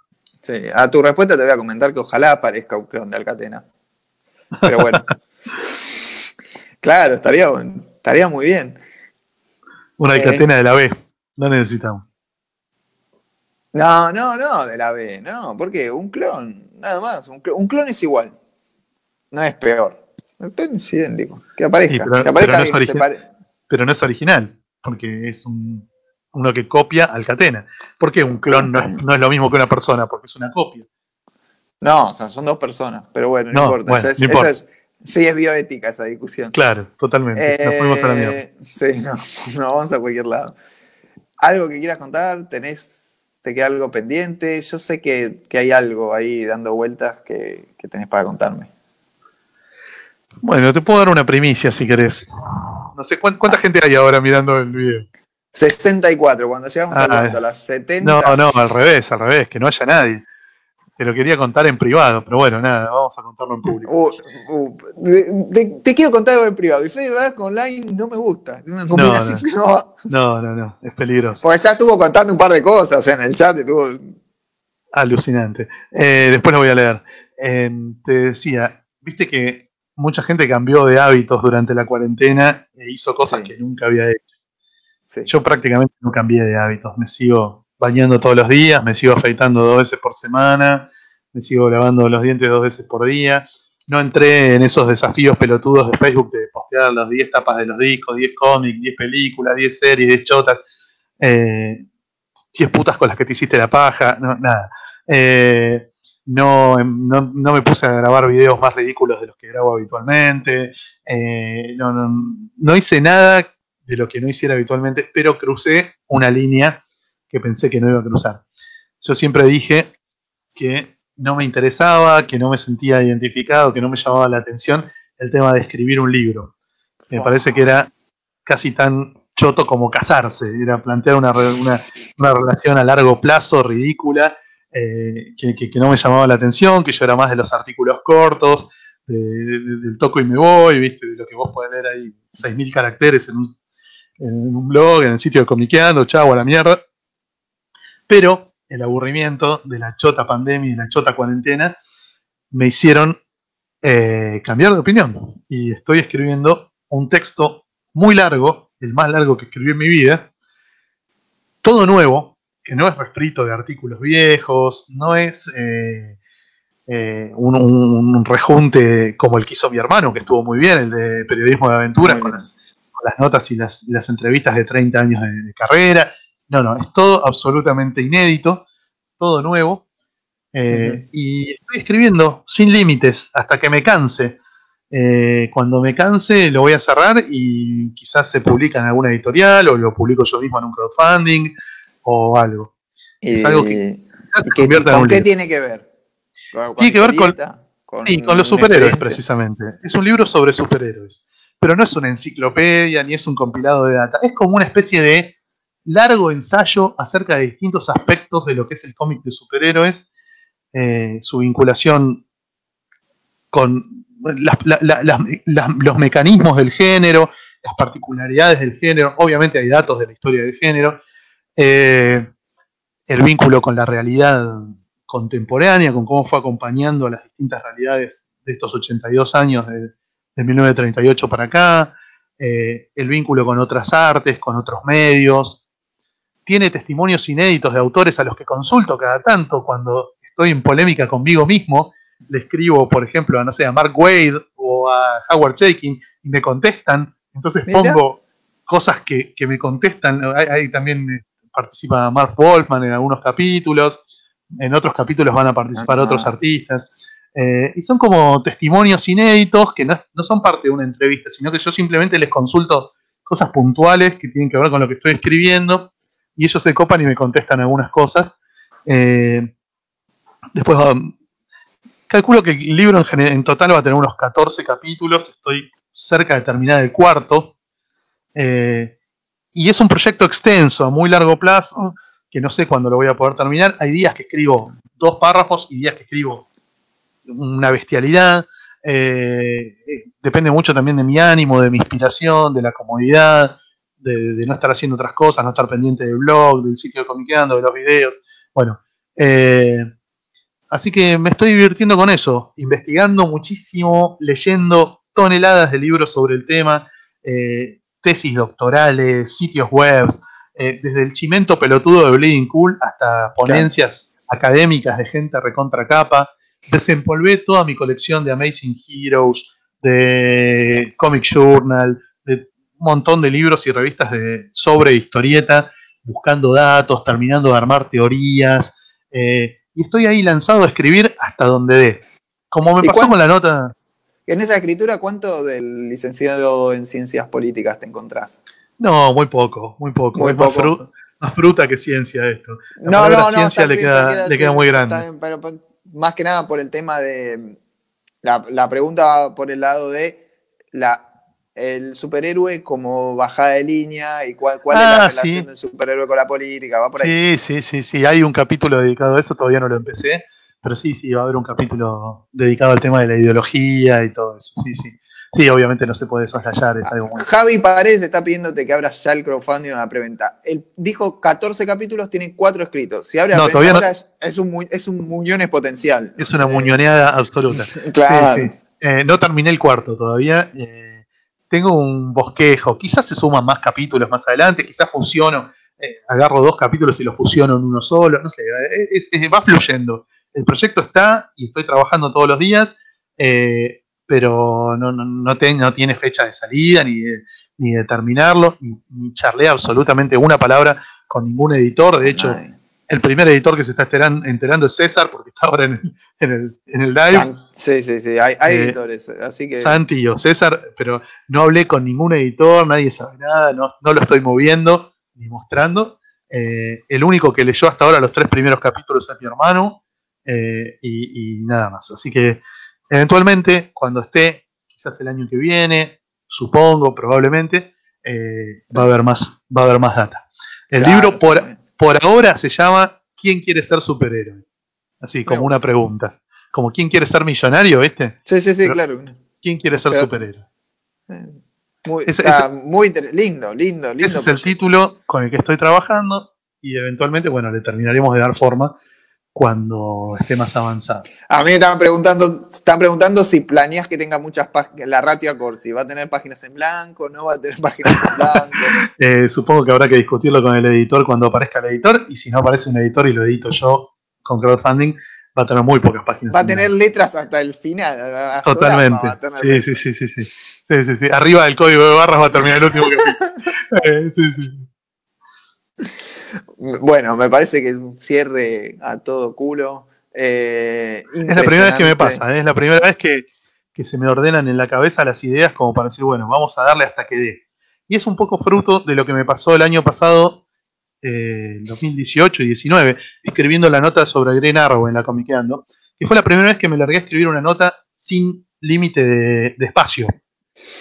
Bueno, Roberto Barreiro hizo todo un gesto muy lindo con lo de. sí, armó el librito, el ebook y quedó re piola, este, Me acompañó, estoy, estoy leyendo ahí lo de Grell y, me acompaña el, librito para, para consultar al lado. La verdad es que sí, un gesto bárbaro. está, muy buena esa nota. es muy probable que hagamos eh, un librito, un ebook eh, armado por Roberto con la nota de. Eh, perdón, cuando se termine la columna de Hablemos de Viernes vamos a hacer la idea es recopilar todas las columnas de Viernes, que ya son arriba de 50 o 60, Ah, en una especie de de ebook que también lo va, lo va a, a producir Roberto. Bueno, muy bien, Fede, ahí. una Fede para- y, una y buena los dos que Fede. estuvieron antes que Fede, que fueron Pancho Lobo y Leo Paulini, que fueron los que empezaron la columna en el año 2000. Qué grande. 15, creo. Le Sí. mando, le, le mando un abrazo grande, pobre, se, se mudó a un, un Se lugar- mudó, se mudó hace poco. Se mudó a un castillo fantasma, aparentemente. este, bueno, la de Aquaman te iba a mencionar también. Sí, pero la de Aquaman se hizo originalmente para la Comiqueando, muy apretada en cantidad de caracteres, y yo después la Ujú. expandí un poquito para la publicación en la web. Pero Ah, no es que ok. está Es hecha una- sin límites. Está hecha con límites y yo después le agregué algunas cosas. La de Green Arrow está hecha sin límites. Era, la empiezo y terminará cuando se termine. Y esto mismo vamos a hacer a partir de fin de año, no sé, supongo que octubre, noviembre, con los Teen Titans, pero escrito por Fede Velasco. Va a ser una hipernota de los Teen Titans en el sitio de Comiqueando que va a empezar y no sabemos cuándo va a terminar. Va a ser Fede metiéndose a fondo en el mundo de los Teen Titans, desde la primera aparición hasta la última, y fruteando hasta donde dé, con infinita cantidad de entregas, no hay, no hay un límite. Ayer yo estaba boludeando en Twitter una pregunta: eh, ¿Teen Titans o, ah, o X-Men? Tenés que eliminar a uno. Eh, yo me quedo con X-Men. Bien, está bien. Sí, No, no, sí. está bien. Yo soy más fan de X-Men que de Titans, pero bueno, hay gente que es más fan de Titans. Fede no le gustan los X-Men y es muy fan de los Titans. Sí, yo voy y vengo, ¿viste? Eso. Por suerte hay para todos los gustos. No, yo soy mucho más fan de X-Men. Bueno, ahí estaba Ger, Germán es muy fanático de Titans. Sí, Buen- claro. Buena noticia para él. La verdad es que. Y la, la JLA que quedó inconclusa en papel, piden. Pero estuvo Ah. el podcast de la JLA. Sí, Está sí, muy sí. bueno el podcast. Sí, sí. De los Este, 60 años, sí, sí. Sí. Mucho eh, negativo. Yo ahí es donde te saqué el shade de que siento que no te gusta Conway, pero. No, Conway me gusta muy poco. Me gusta Batman de Conway, lo rebanco en Batman. Me parece que fue un gran autor de Batman. Eh, me gusta Cinder Nash y alguna boludez más capaz me gusta, pero no es uno de mis autores favoritos. para nada. Claro, no, no, no, claramente no. ¿Para cuándo hablemos de la Legión? Eh, me encantaría. De la Legión se puede escribir un libro más largo que el que estoy escribiendo yo, del género de los superhéroes en general. Es una cosa ina- inabordable, inabarcable, inagotable y alucinante. ¿no? Sí. Me encantaría algún día escribir un libro todo de la Legión, pero con todo, ¿eh? con toda la fruta accesoria, explicando los quilombos de continuidad, todo, todo. Me encantaría. La, la Legión es un quilombo. El que, el que es como el quilombo. ¿Viste cuando te dicen, no, eh, entrar a los superhéroes es complicado? Bueno, la Legión. Bueno, Legión es más complicado que el superhéroe promedio, eh, claramente. que, claro, que el superhéroe más sencillo que haya, ¿no? Es, es tremendo la Legión. Acá piden que con Poli hagan algo con la Legión, sí, o con Poli con la JSA también. Oh, Poli es muy Ah. fan de la Legión, de la JSA y de Green Lantern. Sí, Un- sí, un sí, pero de la. JSA es una locura. Ah. Sí, sí. Tiene, tiene, colecciona cada aparición de cada personaje de la JSA. No, no es que colecciona la- las series de la JSA. No, no, no, sí, ya sé, sí, sí. No, no, no. Es una. Tiene. Ah, ya te están pidiendo libros de la Legión. Ya, bueno. cualquier- ya, bueno. viste, empieza a hacerse sábado a la noche, se trasnocha. Este, voy vas a hacer DJ, DJ y a la noche en. No, ayer. Los ayer- viernes soy Ah, los viernes, eh, perdón, estoy perdido con los días. soy de Los viernes soy. VJ, sí. Sí. Eh, ¿qué, qué es lo que más extrañas de, de la libertad? Y salir de joda con amigos y amigas, ir a comer pizza a las pizzerías de Corrientes, viajar, obviamente, ir a eventos en todo el país, eh, los partidos de Racing, eh, no, no, no mucho más. Dijiste, se, se puede llegar a cortar la transmisión después. Y bueno, viste, cada uno se castiga como puede. A mí la vida me trató muy bien, entonces yo me flagelo a mí mismo viendo Claro. partidos de Racing. Más ahí. La Legión es amor, hay quieren que agarre Jeff Jones la Legión. Bueno, ahí es- tenemos un capítulo más personal del que no hablamos. ¿Es cierto el que Jeff Jones tiene un... es hijo tuyo? No, no, no es hijo. No puede ser no, hijo da- mío por no- la dif- no dan los números. no dan los números. Lo tengo que haber tenido a los seis años, como mucho. Pero hubiese estado bueno, eh, estaría bueno que den los números y que aquel viaje mítico que, que siempre comentás a, Estados Unidos, de adolescente, haya dejado un, un crío Un ahí. por ahí dando vueltas. Sí. No, no. No sucedió, lamentablemente. Eh, en ese viaje a Estados Unidos no la puse ni por accidente. Era muy chico y además hacía mucho frío. Hacía ¿Sabés que 18 te grados bajo cero todos los días. Te escuché decir que te chapas una polaca en ese viaje. Es verdad, es verdad. Ah, está bien. Pero no, pero solo besitos. Bien. Sí. sí, ahí sí, está. sí. La, la- la- Alguna mano no- por ahí fuera de lugar, pero no más que eso. Está Damián Connelly, Le mando un abrazo también a Damián. prolífico, guionista. Este, y bueno, antes eh, hablábamos un poco de los que no mandan para la difusión. Damián sí mandó. Damián se vuelve loco, claro, Digital, es muy copado con la difusión, Damián. Es un ejemplo de eh, un autor que se fija mucho en la difusión. Y, la verdad es que es para, es para aplaudir ese tipo de actitudes. Porque eh, a nosotros nos entró el capítulo digital y es la obligación de reseñarlo. Por lo menos yo la siento la obligación de reseñarlo. Vos le tenés que dar un trato, se, se fijan en mandarte el material, en que te llegue a tiempo, el día antes de que, de que salga publicado. Entonces, corresponde hacer una reseña y ahí es un poco lo que, lo que trato de dejar acá en la charla de que, de que la divulgación es importante. Totalmente. Sí, sí, bueno, Damián la tiene clara en ese sentido, no, no, no, no hace falta eh, darle mayor eh, bajada de línea al tema. Eh, es uno de los que, de los que sabe que, bueno, que la presencia en medios ayuda, ayuda a que la gente se anime a, a darle una posibilidad al material que, que va apareciendo en forma independiente y demás. Bueno, al final no lo encontramos Bueno. a Gerardo, maestro, no lo encontramos por ningún lado. Mira, este, nadie dio un dato de Gerardo acá. Nadie tira un dato, no, no. Hubo ayer un contacto de una persona que dijo que trabajó con él, le dije, bueno, contame cosas, este, cómo es la experiencia, no volvió a aparecer. Es un misterio lo de Gerardo. Yo lo que voy a empezar a hacer ahora es preguntarle a cada uno de los invitados si este, conoce el paradero, si sabe dónde está. En vez de dónde está Wally, ¿dónde está Gerardo? ¿Dónde está Gerardo? Eh, In Search of Gerardo, este, es la, el Totalmente. título de hoy, este, como, el, como el mítico documental sobre Ditko, que eh, titulé el programa de hoy eh, de esa forma y después re- repasando cosas, podcast de Comiqueando, hubo una sincronía con Leo Rubio que hizo el mismo chiste. En Ah, un podcast perdido, sí, en un, ya un podcast viejo, ¿eh? Hace el mismo chiste de In Search of Gerardo. Es decir, y tenía, mm, sí, debe tener cinco años ese programa, así que Ah, bueno. eh, hace tiempo que no. Ahí está, Andrés Ferrand. Yo laburé en 2006 con Gerardo. ¿Y sabes algo, Andrés, de, Andrés Ferrand? El que nos está viendo, eh, de Gerardo o no, no, tenés, no tenés más data? Y yo le perdí el rastro pasando el 2011 a Gerardo, ¿eh? Pablo 2006. Almada dice, lo vi en la rural hace un par de años. En la exposición rural, en la de las vacas, Pablo, o eh, en Comicópolis. No, yo en Comicópolis no lo vi. Ah, están tirando, un, están tirando falsos celulares, ya. Pero Bueno. no, ya no, no, no creo. Pero bueno, mm, la verdad, un vivo espectacular, costó técnicamente, pero, pero lo, lo hicimos. Lo Sí, sí, finalmente Lo sa- hicimos. Salió adelante y en una de esas la gente que nos acompañó todas estas horas se divirtió o la pasó más o menos bien o por lo menos no se aburrió. No, no, por la cantidad de comentarios, por la, por la gira que fue. Este, la verdad es que estuvo muy divertido, están todos, están todos comentando. Dice Pablo Almada que lo vio hace un par de años en la Feria del Libro. Bueno, por ahí, Qué raro. por ahí aparece en algún lado. Sí. Ojalá, ojalá. Bueno, buena onda Gerardo, ojalá esté bien.